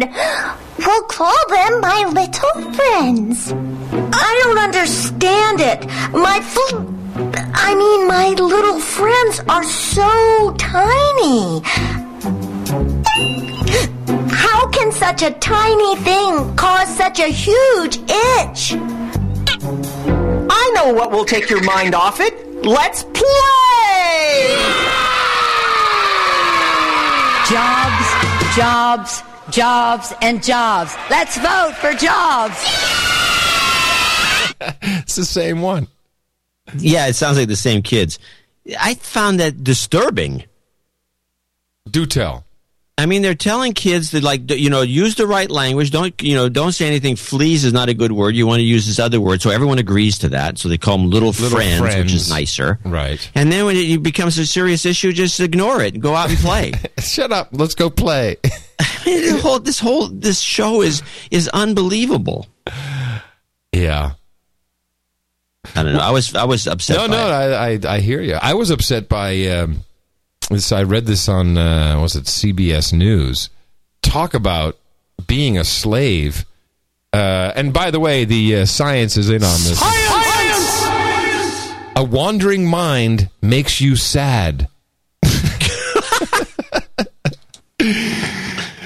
a new study, it's always a new study, suggests a wandering mind is is uh, makes you sad. Unlike animals' minds, the human brain seems hardwired to wander, according to the study. Oh, I need to look up the study from sciencemag.org. Found that people spend 47% of their waking hours thinking about something other than what they're doing. Yeah, like porn. As far as our emotional state is concerned, that's not a good thing. You need to be focused on what you're doing, slave. A human mind is a wandering mind, and a wandering mind is an unhappy mind, concluded Matthew A. Killingsworth and Daniel T. Gilbert, authors of the study published in the November 12th sci- issue of Science. Hold on. Science? Do we have some science? The science is in! The ability needs work. The ability to think about what is not happening is a cognitive achievement that comes at an emotional cost. And this is uh, Killingsworth is a doctoral student in psychology at Harvard, and Gilbert is the psychology professor there. Just what sort of places does the mind wander, John? Well, I'm glad you ask. Reminiscing uh, uh, and ruing past events, looking forward to or fearing things that might happen in the future. This is amazing to me. it's like don't think about don't think of fond memories and don't be don't be afraid. Don't be worried about what's happening in the future. Don't be worried about. Just worried get about to work and Just- concentrate on the job at hand. Yeah, just tighten that bolt, will you? Shut up, slave. That's all you need to do. Outrageous. You'll be happier You'll just be- tightening the bolt. just, just tighten the bolt. Oh, maybe you need some soma. Here, this will help you. Great bit of science there. Totally loved it. Well, I'm sure everyone's in on that one. I got a uh, some real news if you if you get bored. Yeah, sure. I'm I'm never bored. I'm wandering. And now back to real news. I'm sorry, John. I was I was ruing on Wandering. the past. I was wandering in the past. What's your so real there's a news? bunch. There's a couple. The Asian games are going on in uh, Asia and China, and of course the Chinese are winning everything. And uh, but there's a bunch of interesting things, including some sports I've never heard of that hmm. are huge in China. Hey. And let's play the one, the top one. Asian Games is a thing called sport dancing that that's got to hit it here eventually, or in the Olympics. Silver, third place went to Hong Kong. Sport dancers Liang uh, Yujie and uh, Shen Hong set a milestone for China. They won gold in the tango competition on uh, Saturday. This was China's 1,000th gold medal since the country debuted at the Asian Games in 1974. The pair also took the standard waltz title at Guangzhou. What is this? Now, China's men's football team is making a This is nice good. comeback. Stop it. Hey, you know what? Finally, an Olympic sport I can participate in. Oh, I said, who won the Boogaloo? That's what I'd like to know. Uh, this is great. Who who thought that Bristol Palin could be a, an athlete at the Asian Games? This is fantastic. Unbelievable. I love well, it. know, they have ice dancing. I mean, they might as well have sport, but they call it sport dancing. Have you ever? uh, Can you dance? Have you ever done? Uh, I can dance. Yeah, well, it's When I was a tiring. kid, by the way, I want to mention this. I don't dance much, but when I was a kid, when I was in the like the in the olden days, Really? You when don't when they schools actually taught people stuff, one of the things you learned in the second, third, and fourth grade, they made you they made you learn how to do different dances. You had to know how to do the tango and the mambo and the rumba and and and square dancing and everything in between. It was Well, just part of the program. Do you remember when I was a kid, John? Oh, we shouldn't be ruing on the past because it'll make us unhappy. I'm already sad. I'm not worried about it. but I will say we used to have typing class. Yeah, we did typing too. Class. keyboarding? Yeah, uh, and, you know, and then you could become uh, a Kelly girl. Well, that's true, but the point is, is if it was practical. But there's a lot of stuff they don't even bother with. They just put the kids in the room, they yak about you know Obamacare and how great it is, and a bunch of political crap. I mean, my kids when they were going to these local schools were being told that Christopher Columbus is only over here to do slave trading. That's right. Good guy. I mean, that's the kind of stuff you get in Berkeley. And that's So why you homeschooled him. Thank goodness. There's a another couple of interesting clips from the same uh, the same uh, Asian Games. Asian Games. Play wushu action. That sounds hot, actually. I, I think I'm going to get me some wushu action right after the show. The stands of the Wushu venue packed with Chinese, excited to see the finest practitioners of the art in action. Wushu originated in China, and I like it very much. I think no other country can exceed China in terms of wushu. Well, seeing as we don't know what the Okay. F it is, how, how Okay, I'll tell you're you gonna- what it is. You're going to beat me at wushu. Wushu is a sport, apparently a famous Chinese sport, Uh-huh. that is essentially uh, a, a combination of of karate exercises combined with that floor dance they do in gymnastics where they tumble, tumbling. You know the tumbling? Yeah, yeah, like that's what we call horsing around. It's so they're jumping around and they're they're and but the weirdest thing about wushu, which makes it kind of funny to watch, is they're they're they're they're doing the karate moves and then they're tumbling and kicking while they're tumbling and then they scream. Yeah, exactly. Wushu! Like the Bruce Lee movie. Really? Yeah, it's the funniest sport to watch. I mean, there's another little clip here about it. I think uh, the wushu clip. Yo, uh, wushu action. Cool. STF is wushu. I bet you Equinox Gym teaches this. Could be. That's typically something that those rich Hollywood women would love. Let's check out. Let's check out some. Hey, baby, I'm gonna get me some wushu action. Now, moving on to uh, wushu action at the Asian Games. Uh, there's the first day of competition in uh, Guangzhou is in the books. It's a chance for the continent to profile many of its unique sports that a lot of Western audiences don't get a chance to look at. The Chinese art of wushu is one of the most famous Asian uh, sports at the Games. As Jonas Gilbart finds out, the rest of Asia has a lot of catching up to do. Okay, you can stop it. Comes to the Why? I, So- I didn't so- hear any wushu action. So anyway, so these guys are jumping around and screaming, uh, which is the sport. But the funny thing, just I'm just putting this out there for people who care about any of this crap, uh, which is So I'm watching another show. I'm going through the channels, and by the way, the National Geographic Channel has become the the spokesperson Ministry of Truth, completely. When did that happen? Oh, it happened a while ago when they had that that big three hour documentary slash type drama um, that was about uh, you know it was the um, the diary. It's 2017 and the Earth has melted down. That's really when it, when I noticed that they had completely on board and and then they wind up this documentary. What the hell was the name of that thing? Someone in the chat room will know. Uh, they have you know all these all of the carbon credit shills in there. Everyone Oh, was okay, oh, everyone was in there, including Well, they've been taken course. over somehow. I don't know who. uh, Maybe Yeah. Discovery owns them. I think they're part of it. Yeah. But anyway, so I'm watching this, and it, it- Brazil, if anyone uh, follows martial arts, has a version of karate that they've developed. Uh, it was it's been developed for years, and it's a uh, and they and they apparently like to do this dance exercise, which is exactly wushu. But I don't think they know it, and they're not competing on the wushu uh, level. They're not competing with the Chinese. But I was watching this, and it's the same thing. By the way, this includes jumping way up in the air, flipping over, and then landing in the splits, and then doing a karate move and screaming. Really? Yeah, well, the screaming is when you land in a split. Yeah, well, I mean, that's the reason. Wushu probably, wushu probably means "fuck my balls hurt" in Chinese or something. So uh, the so the Brazilians should get their act together and go compete with these. wushu. Okay, now all right. Enough of that. The, my final thing for the for the uh, for the uh, this real news segment. Yes.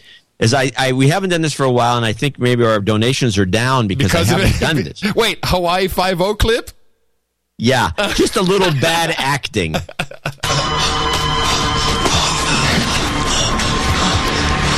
Natalie, what are you doing? She's one of them, Dad.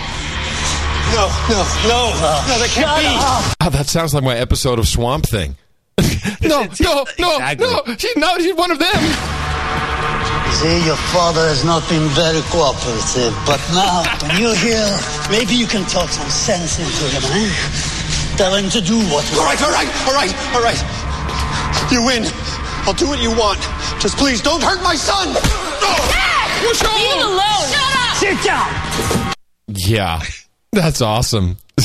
It's like what? Can you guys maybe try to do a storyline here or something that's got some some something besides a bunch of guys going yes, no, and Well, dad? Along those lines, um, a survey study shows something just came The out. science is in.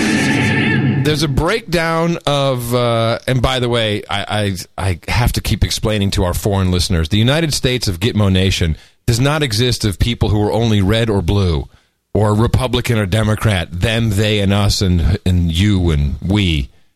But they broke it down: popular Republican shows versus popular Democrat shows. yeah, this is part of that narrative Jon Stewart was talking about. We mentioned earlier in the show. And uh, so, and I don't believe this for a second, by the way. Bec- so, uh, Glenn Beck is the number one most popular Republican show. I don't think so. I don't think he get. I mean, his ratings are good. No, his ratings are outstanding, but how many people total are actually watching him? It's, it's a certain kind of Republican and libertarians, Right. and some Democrats. It's bullcrap. Right. So, um, but it says the the poll was released.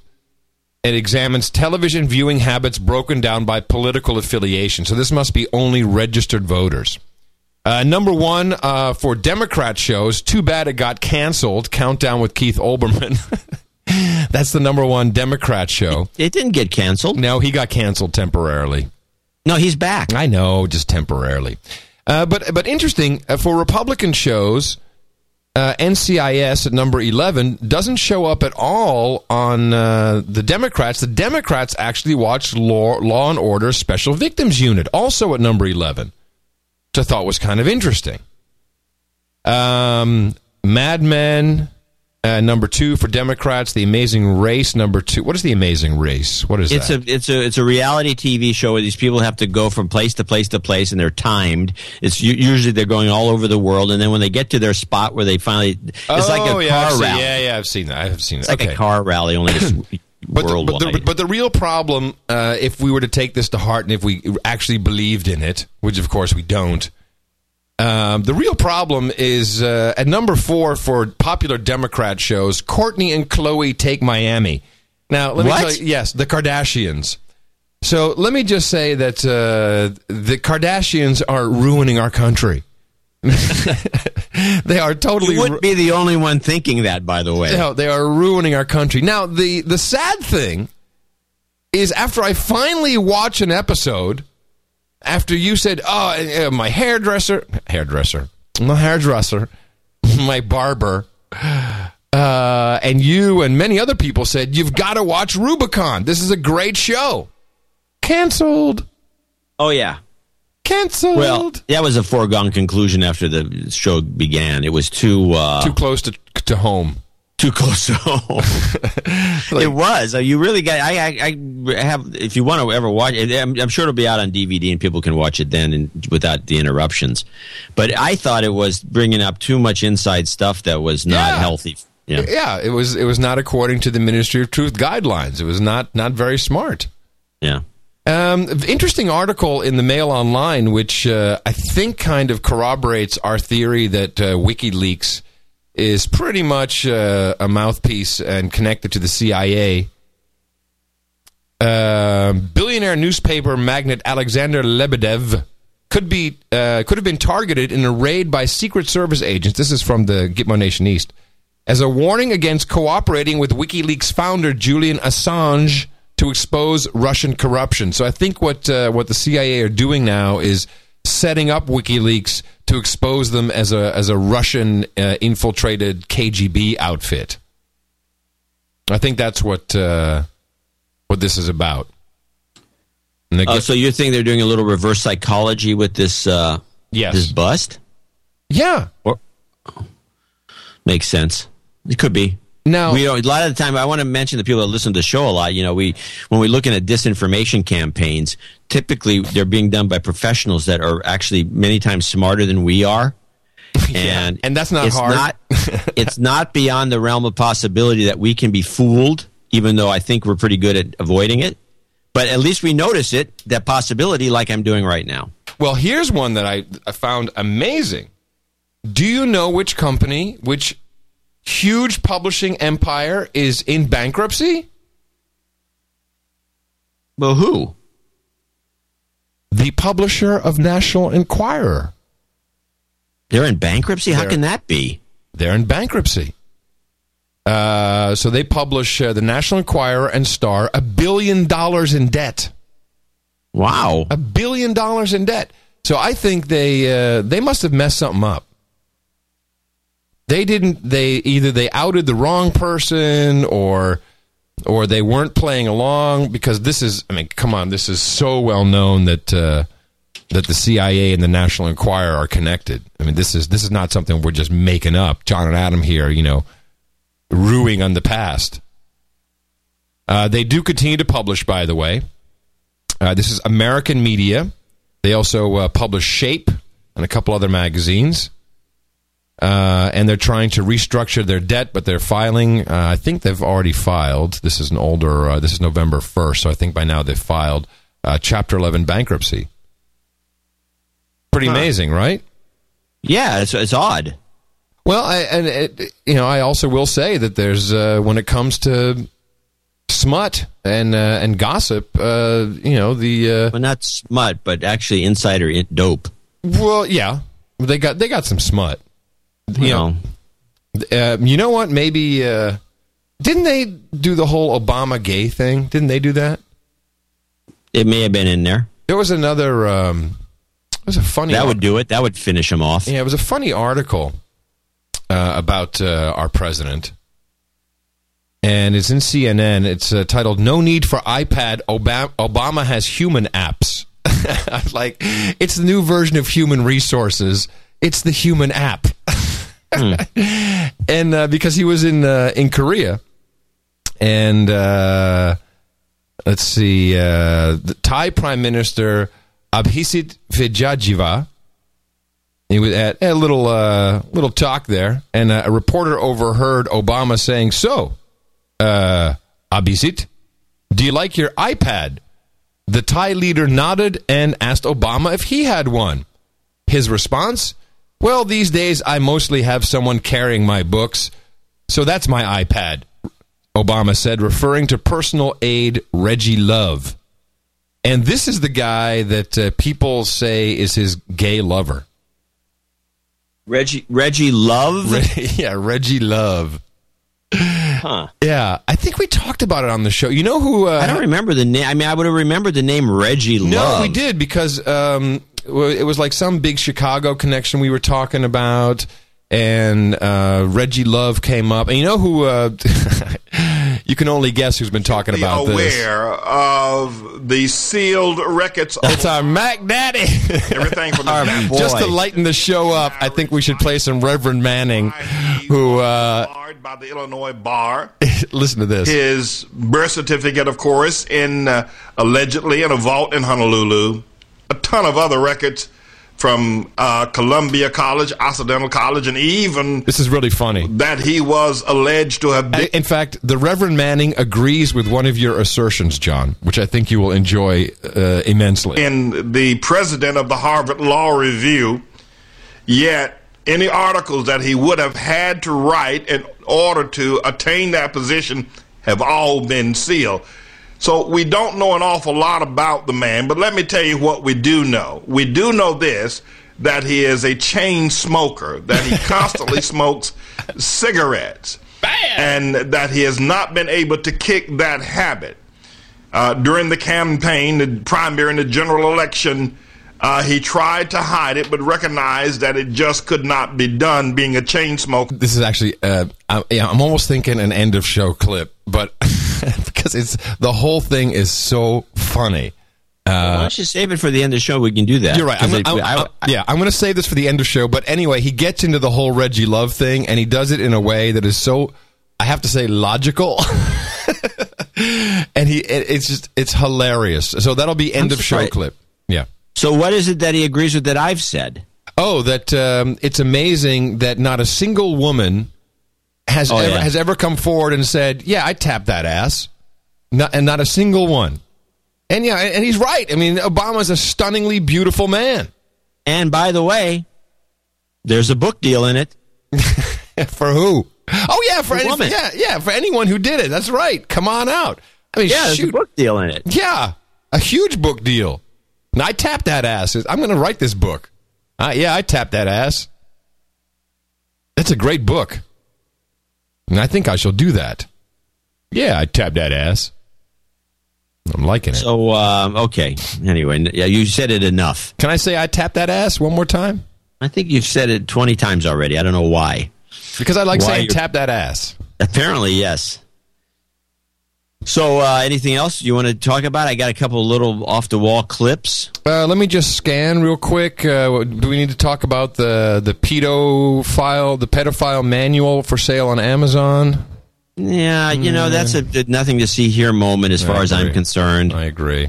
I agree. It's embarrassing to Amazon, and they didn't handle it poorly. And well, why did it show up? I mean, who's this guy? The whole thing seems like a planted story. Yeah, there's a couple of uh, links for trains good, planes bad, but I don't think it's worth. Uh, oh, there is one. Fu- you know what? It is worth. Uh, yeah, this uh, this actually is kind of worth playing the jingle. Uh, hold on a second, and I will bring this story up for you. what did you just do? All aboard, trains good, planes bad.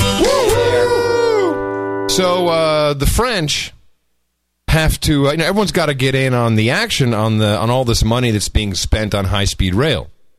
Right. And uh, the French, of course, have TGV, John. You know, TGV. This Yeah, is uh, how, how, how Chris Matthews uh, pronounces it. It's, a tej- it's TGV. They have TGV. They're really smart. They have TGV. But of course, uh, you ain't going to get no contract because you know the the French. You know, it's like uh, the French uh, rail network. They're not on board with something. Well, they deported 76,000 Jews during the Second World War, so the uh, French have finally come out and said, hey, we're sorry about that. Now, can we have a contract? Yeah, since you're doing a deal with the Germans, who we export, exported them to. Yeah, he says uh, this is the uh, president of SNCF, which, of course, is an uh, acronym for something. The French National Railway, actually. Yeah, yes, sans nom, sans France. National Conference. uh, expressed its profound sorrow and regret for the consequences of its actions of transporting people to their deaths. And uh, can we have the contract now? hey, can we uh, can we have that contract? I just thought that was uh, hilarious. The, the- you know, They would do the better job if this was actually about passenger transportation. Yes. Well, it will be about that kind of passenger transportation. They absolutely will be transporting us to the camps. And there's no doubt, Right. no doubt in my mind about that. But in, in, Uh, in general, it'll be about uh, transporting goods and and stuff from China right to your Stuff door. from China. Yeah. Uh, so I think let me just. Uh, I would love to wind up with a couple of your clips. Uh, let's see. Uh, it looks like Xe got a three hundred million dollar contract in Kyrgyzstan, which is known as Gitmo Nation Kyrgyzstan, because we have no idea what they do there. Uh, Gitmo Nation Lowlands apparently uh, the most uh, interested in their in their human resources of all nations uh, globally. For a tiny country of uh, only uh, what do they have now? Actually, they're, they're moving up there. They got like 17 million people in a country the size of uh, Rhode Island, uh, but apparently they do like three million phone taps a year. What's going on there? Al Qaeda's probably Al Qaeda of the of the Lowland Peninsula. Three million phone taps a year. Wow. Gitmo Nation Kiwi, little noticed bill, a threat to freedoms. A big shout out to our uh, 4.2 million New Zealanders as they stand to lose some hard won freedoms under a bill moving largely under the radar through Parliament. The Search and Surveillance Bill will remove an important civil liberty and expand state liberties for authorities ranging from the police to the Department of Internal Affairs. See, this stuff is always great when you have an earthquake, and they've had uh, 80 earthquakes. You know, when people are all like shaking around. they had one this morning, to be honest yeah, about yeah. it. They're just shaking around. It's like you can just, ooh, let's just rush this thing in. Uh, the right to remain silent will fall to a new coercive power, the examination order, forcing people alleged to have alleged to have knowledge of fraud or organized crime. You must talk to police. Another innovation, the production order, allows police to demand that innocent individuals or organizations hand over materials that might or might not relate to an offense carrying penalties of five or seven years minimum jail. Failure to failure. Let- to, sorry. Let's go fishing. Yeah, exactly. Failure to comply would automatically attract a, attract. This is well written. Attract a penalty of up to forty thousand dollars or imprisonment.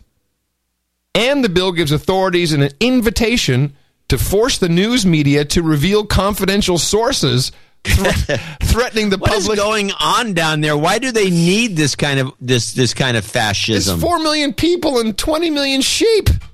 I mean, I love our our Gitmo Nation Kiwi producers, but you guys need to riot over this, man. This is outrageous. The news media has to reveal confidential sources threatening the public airing of some of the country's most important and uncomfortable news stories. Now, of course, the uh, Law Society and human rights and civil liberties advocates are uh, up in arms about it, but it's already been revised after two rounds of select committee consultation. Yet, uh, its shifts of rights from the citizen to investigation authorities remains. Uh, Gitmo Nation Kiwi people, st- start sending some stories about this because uh, I'm uh, annoyed, obviously, but flabbergasted that this is taking place in such a, a nice, fun loving, small. It's a community. Yeah, it's Not like much of one, apparently. Gitmo Nation Kiwi is like a city to us. They've been taken over by these whoever's behind this. It's uh, wow. It's a takeover. This is a coup. It really is. It's a coup d'état. It really, really is. Um, you have a clip? Uh, did, did you want to do your uh, your George Bush clip about his Well, mom? the George Bush clip's kind of interesting because this was actually introduced on the Rachel Maddow show, where she says Bush was dece- deceitful and he was lying and he was mean and all this, you know. And I'm listening to the clip. This is uh, the He's Today show with meanie. He's a meanie. he's a mean uh, prick, and so He was uh, a douchebag, no doubt. well, that's true. But so he they put it they put the clip on, and I'm thinking the guy is a laugh riot. He's he's actually quite funny in this clip. And what is she? I don't know, understand where she's coming from. I, this woman needs to go get some therapy. But this is Bush. Re, Bush is on a book tour in this country.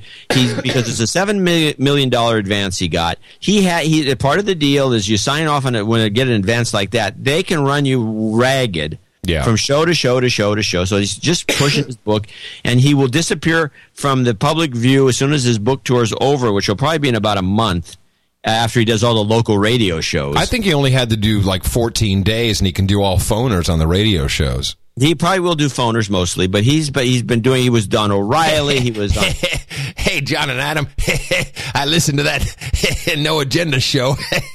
nice try. yeah.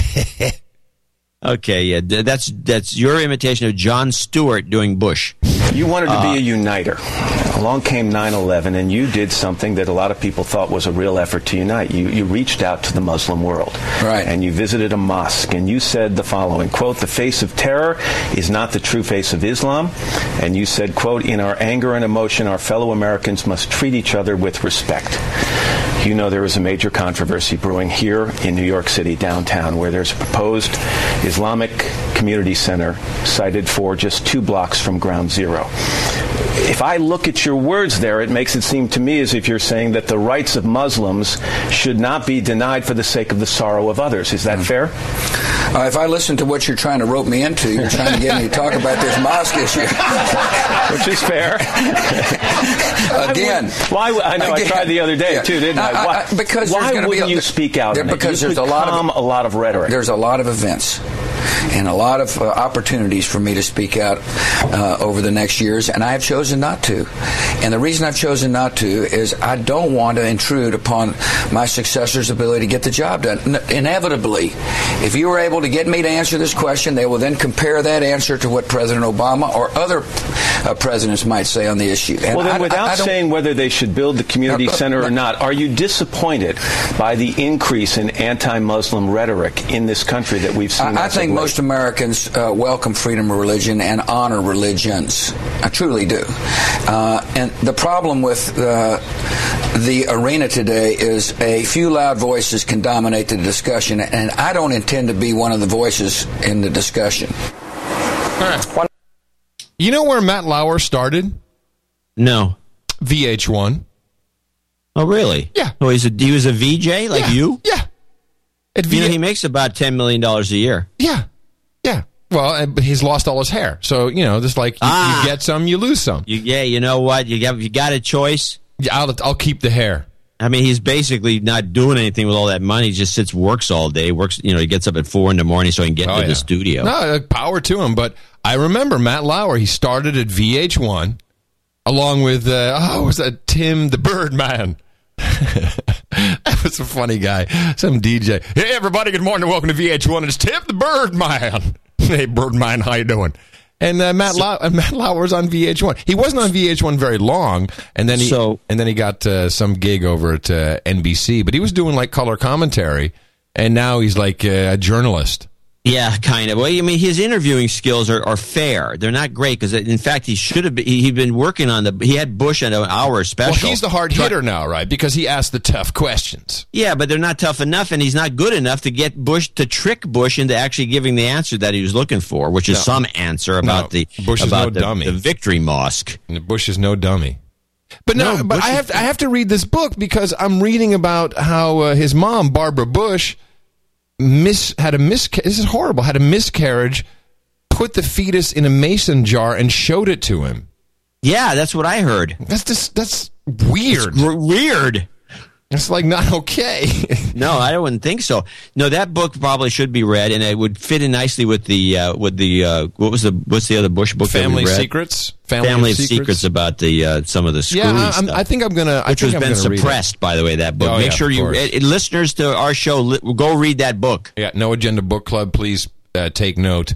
Uh, although they already know that. And uh, I wonder if in the book he talks about his grandfather, George Prescott Bush, who financed the Nazis. That would be cool if he said, hey, you know, uh, my, my grandpa, he helped uh, exterminate him. That's good, huh? It's good. George Prescott Bush Finance the Nazis. Well known. It's a, that's a fact. Well, he, he was one of the financiers. He's not the only one. No, of course, no. It was, of course, he wasn't the only one. But no, there's a lot of pro-fascist uh, people. Many of them, again, you know, like I said, it was an intellectual movement when it began, and it had a lot of intellectuals, a lot of smart money. Uh, and you know that's what you see. You got what you wanted, which is what Michael Moore wants, which is a dictatorship that just runs rampant over you. Because once you set it up, you're screwed. You can't get rid of it. I have one important clip that I for, I neglected to play, which is very very important, and I'm sorry. Uh, this goes back to uh, the indoctrination of our children. Very important move uh, this past Monday, as the chancellor of the chancellor of the New York City schools, Joel Klein, resigned. Okay, now this is the guy who's in charge of the schools, in charge of the Ministry of Truth that is teaching your children in New York City. And uh, Mayor Bloomberg brought in a new shill. Do you know who he brought in? You've met her. Yeah, this is a good one. You've met her. No. I thought you met her. I thought you had met her once. Well, what's her name? Catherine Black. Oh, Catherine Black from the Hearst Corporation. Yes. Publisher of USA Today, chairwoman of Hearst Magazine. So, first of all, Joel, this is amazing. Okay, you got really you got to think of now. These people determine, or at least they approve, but let's just say they determine the curriculum for your children, what they are going to be l- taught, and what they are learning in school. So, Joel, Yeah, she was the. Go ahead. She was the head. She was the head of all Hearst magazines, which is you know good, good, Oh, good housekeeping. glamour, uh, you name it. Yeah, a million of them. Yeah. And uh, but Joel Klein has accepted a position at News Corp. So it's like a revolving door. And and your kids are just getting the it's the it's the Ministry of Propaganda. I do have a uh, small You know- piece Yeah. You know, it's that Michael Savage that brought this up years ago with this. The, the, he said the military-industrial complex holds a back seat to the, the publishing uh, government complex or the media gov- government media complex. The mainstream media complex. Yeah, Yeah, this is bullcrap. This is the reason, by the way, for people out there still listening to the show since we're running We're a little late here. Yeah. Uh, it's Dvorak.org slash NA. Keep us making doing this broadcast because we have nothing but good information here Hey, for and, you. and I just want to say thank you so much for your uh, support of the show. I have uh, taken a leap of faith. I have hired an intern, a paid intern. So I'm, I'm actually going to pay him some money. Kevin the Blade, the Canuck from Canada. He's moving down from Toronto. He's going to live with his girlfriend uh, at uh, USC. I think she's going to film school. He's going to live in the in uh, with her and work here so that I can so I can free up some time to spend more time on the show. So that your support is incredibly welcome. Now I'm taking a leap of faith because you know it's basically money that I would use to pay bills, so we can do more and do better on the show. Just create another bill. Yeah. Um, anyway, let's listen to this uh, quick clip, and then we'll uh, wrap it all up. Interesting case of musical chairs being played out in New York City today. The city's schools chief, Joel Klein, is stepping down to go to work for the world's biggest media company, Rupert Murdoch's News Corporation, of course. Klein is going to be replaced by a media type, Cathleen Black, the head of Hearst Magazines and the former publisher of. Interesting. It says Kathleen. I think it's Catherine, isn't it? Uh, everyone calls her Kathy Black, I think. I thought it was Catherine. Okay, Kathy. Kathleen, I don't know. maybe. I Whatever. can't say it today. Marketplace's Sarah Gardner has more.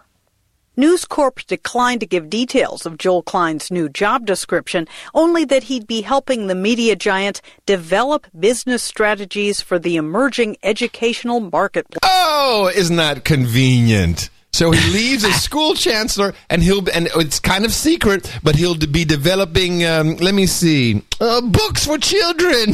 yeah, this is like Chertoff develop, helping develop the- Yes, the, spy scanner. you. This is this Thank is you. corruption at its core. place. So what? A new chain of Rupert Murdoch charter schools?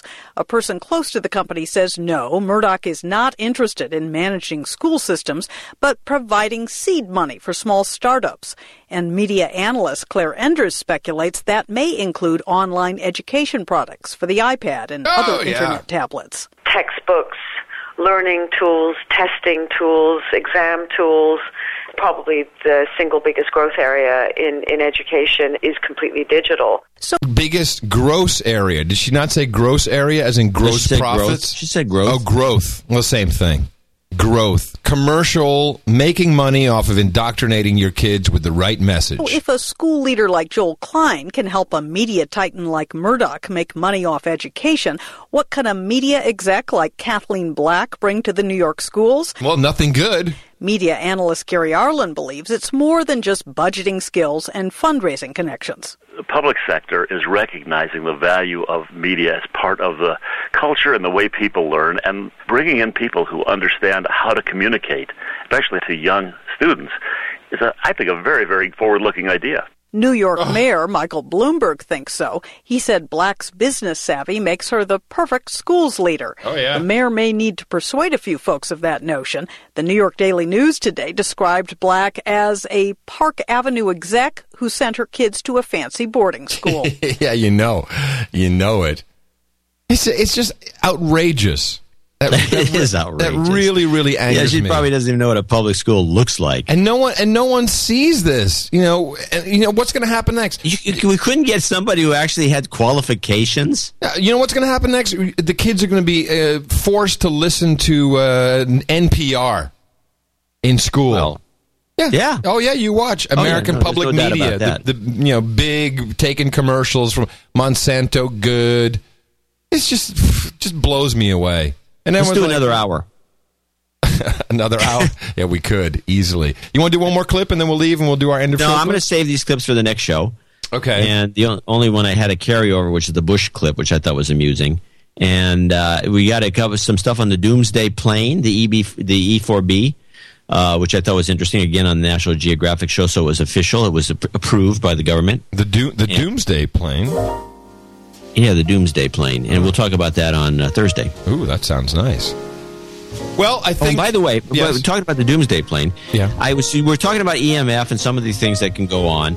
Uh, I think people. We, we must have some listeners out there that are woodworkers or people like that. You know, to create a little, probably bigger than little, but a little box which is actually a Faraday cage. Like it would be wooden with a with a with a liner, like a copper uh, liner. That would be like a Faraday cage, and then uh, maybe with some some access holes. So you'd put your phone in there and close it up, and you could maybe put the charger cord in there somehow. Well, this is this. I've, I've got the answer. This is what the uh, freehollowbooks.com guy should be doing. That would work. It would be perfect. But you, you need a Faraday cage, and so Yeah. when you're when the if an EMF pulse bangs into your house and shakes you for 15 minutes, I didn't know they did that, but could be. Could be. Yeah. Uh, your, your your cell phone will still be working, although the towers will probably all Well, be down. Maybe we should know. just get walkie talkies and put them in there. Well, well, I'm getting my uh, technician license next Friday, or at least I'm No, no, you're not really, are you?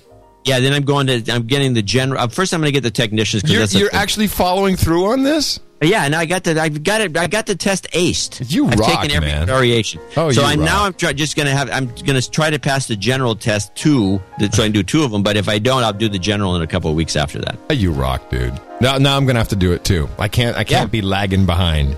No, everyone should go out and get a technician license. If you know anything about computers, you already know half the answers. Well, everybody, um, certainly a fun show. Uh, remember, we have uh, the Mac Daddy, uh, Reverend Manning, coming up with a post show clip. Uh, the Obama We Know is the title of the clip. Link in the show notes at noagendashow.com. And coming to you from the brand new Hilltop Watchtower Crackpot Command Center studios, uh, with special thanks to Miss Mickey for giving up her gym. I love you, baby. And I love you, John. Uh, I'm Adam Curry. And from the Buzzkill bunker in northern Silicon Valley, where everyone is rich except me, I'm John C. Dvorak. We'll talk to you again on Thursday for early morning service right here on No Agenda.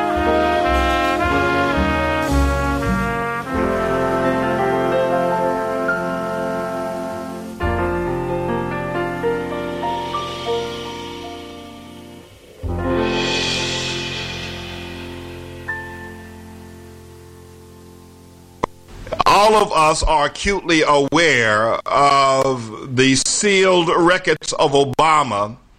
Everything from his baptismal certificate, marriage license, why he was disbarred by the Illinois bar, his birth certificate, of course, in uh, allegedly in a vault in Honolulu, a ton of other records from uh, Columbia College, Occidental College, and even that he was alleged to have been the president of the Harvard Law Review, yet any articles that he would have had to write in order to attain that position have all been sealed.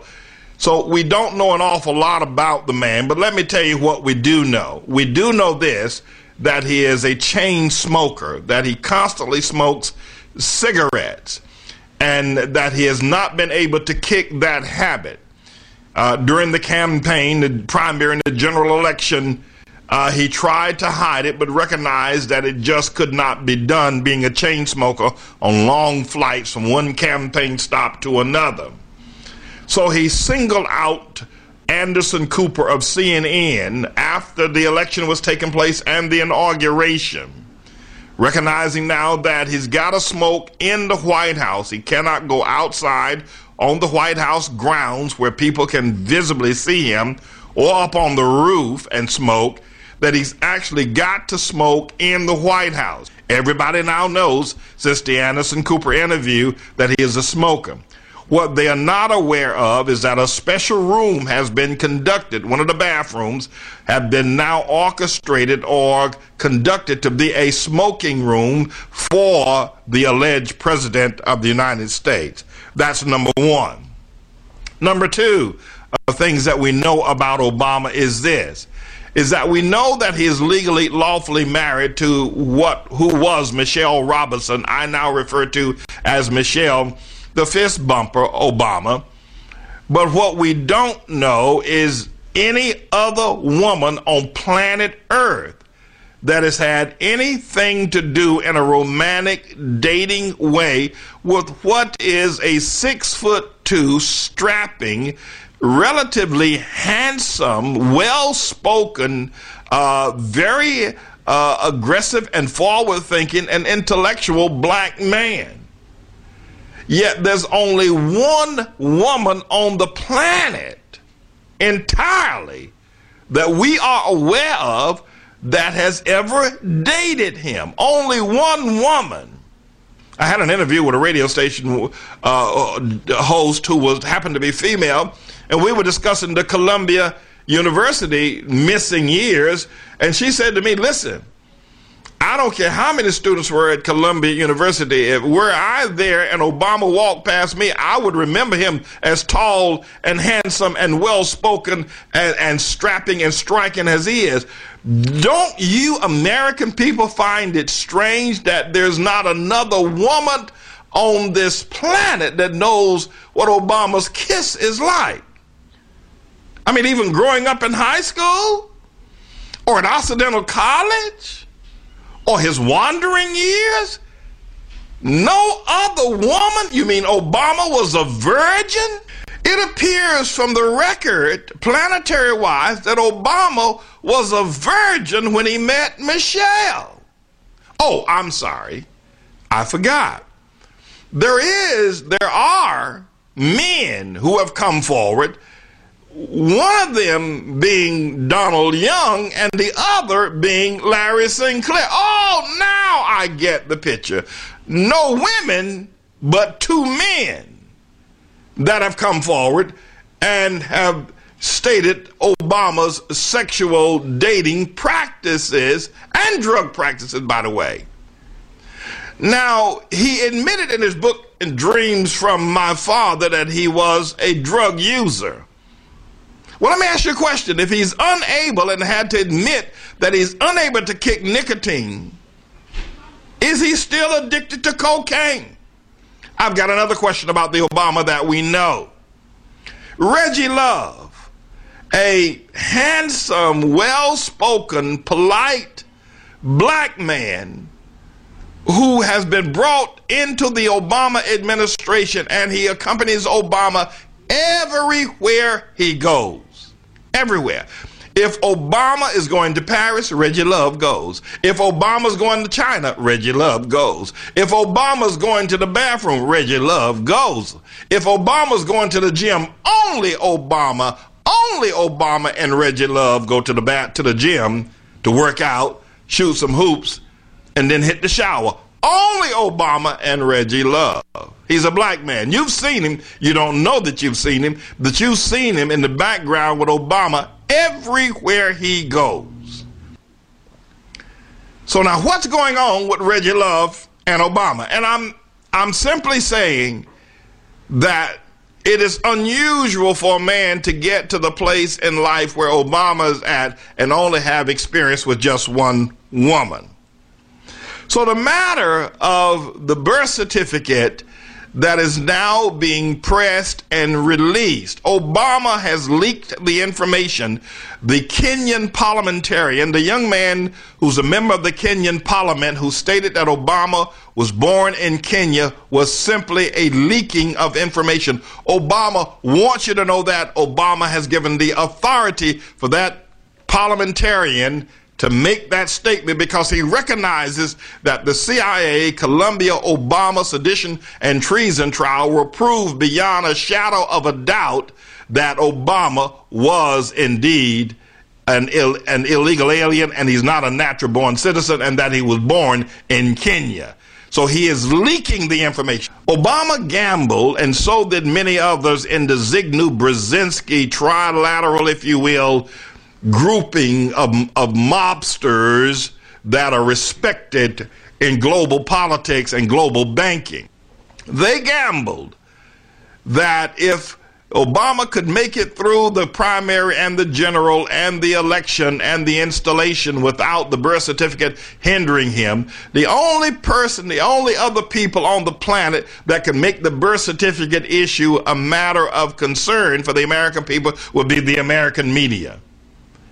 And when they finally reeled in Fox News by investing heavily, literally billions of dollars into the Fox News operation, they reeled in Rupert Murdoch, they reeled in uh, Bill O'Reilly, and then in January of this year, they gave Glenn Beck, or yet last year, I'm, they gave Glenn Beck a job with Fox News, and that was the end of story. So the gamble was, and the plan was, if you can shut down the media from talking about the birth certificate, and everybody knows that the media has been shut down, then the birth certificate issue was not going to go anywhere, and it was never going to haunt Obama, and he could never be uh, tried for treason and for sedition and fraud because he is not a natural born citizen. They thought it was going away but it didn't.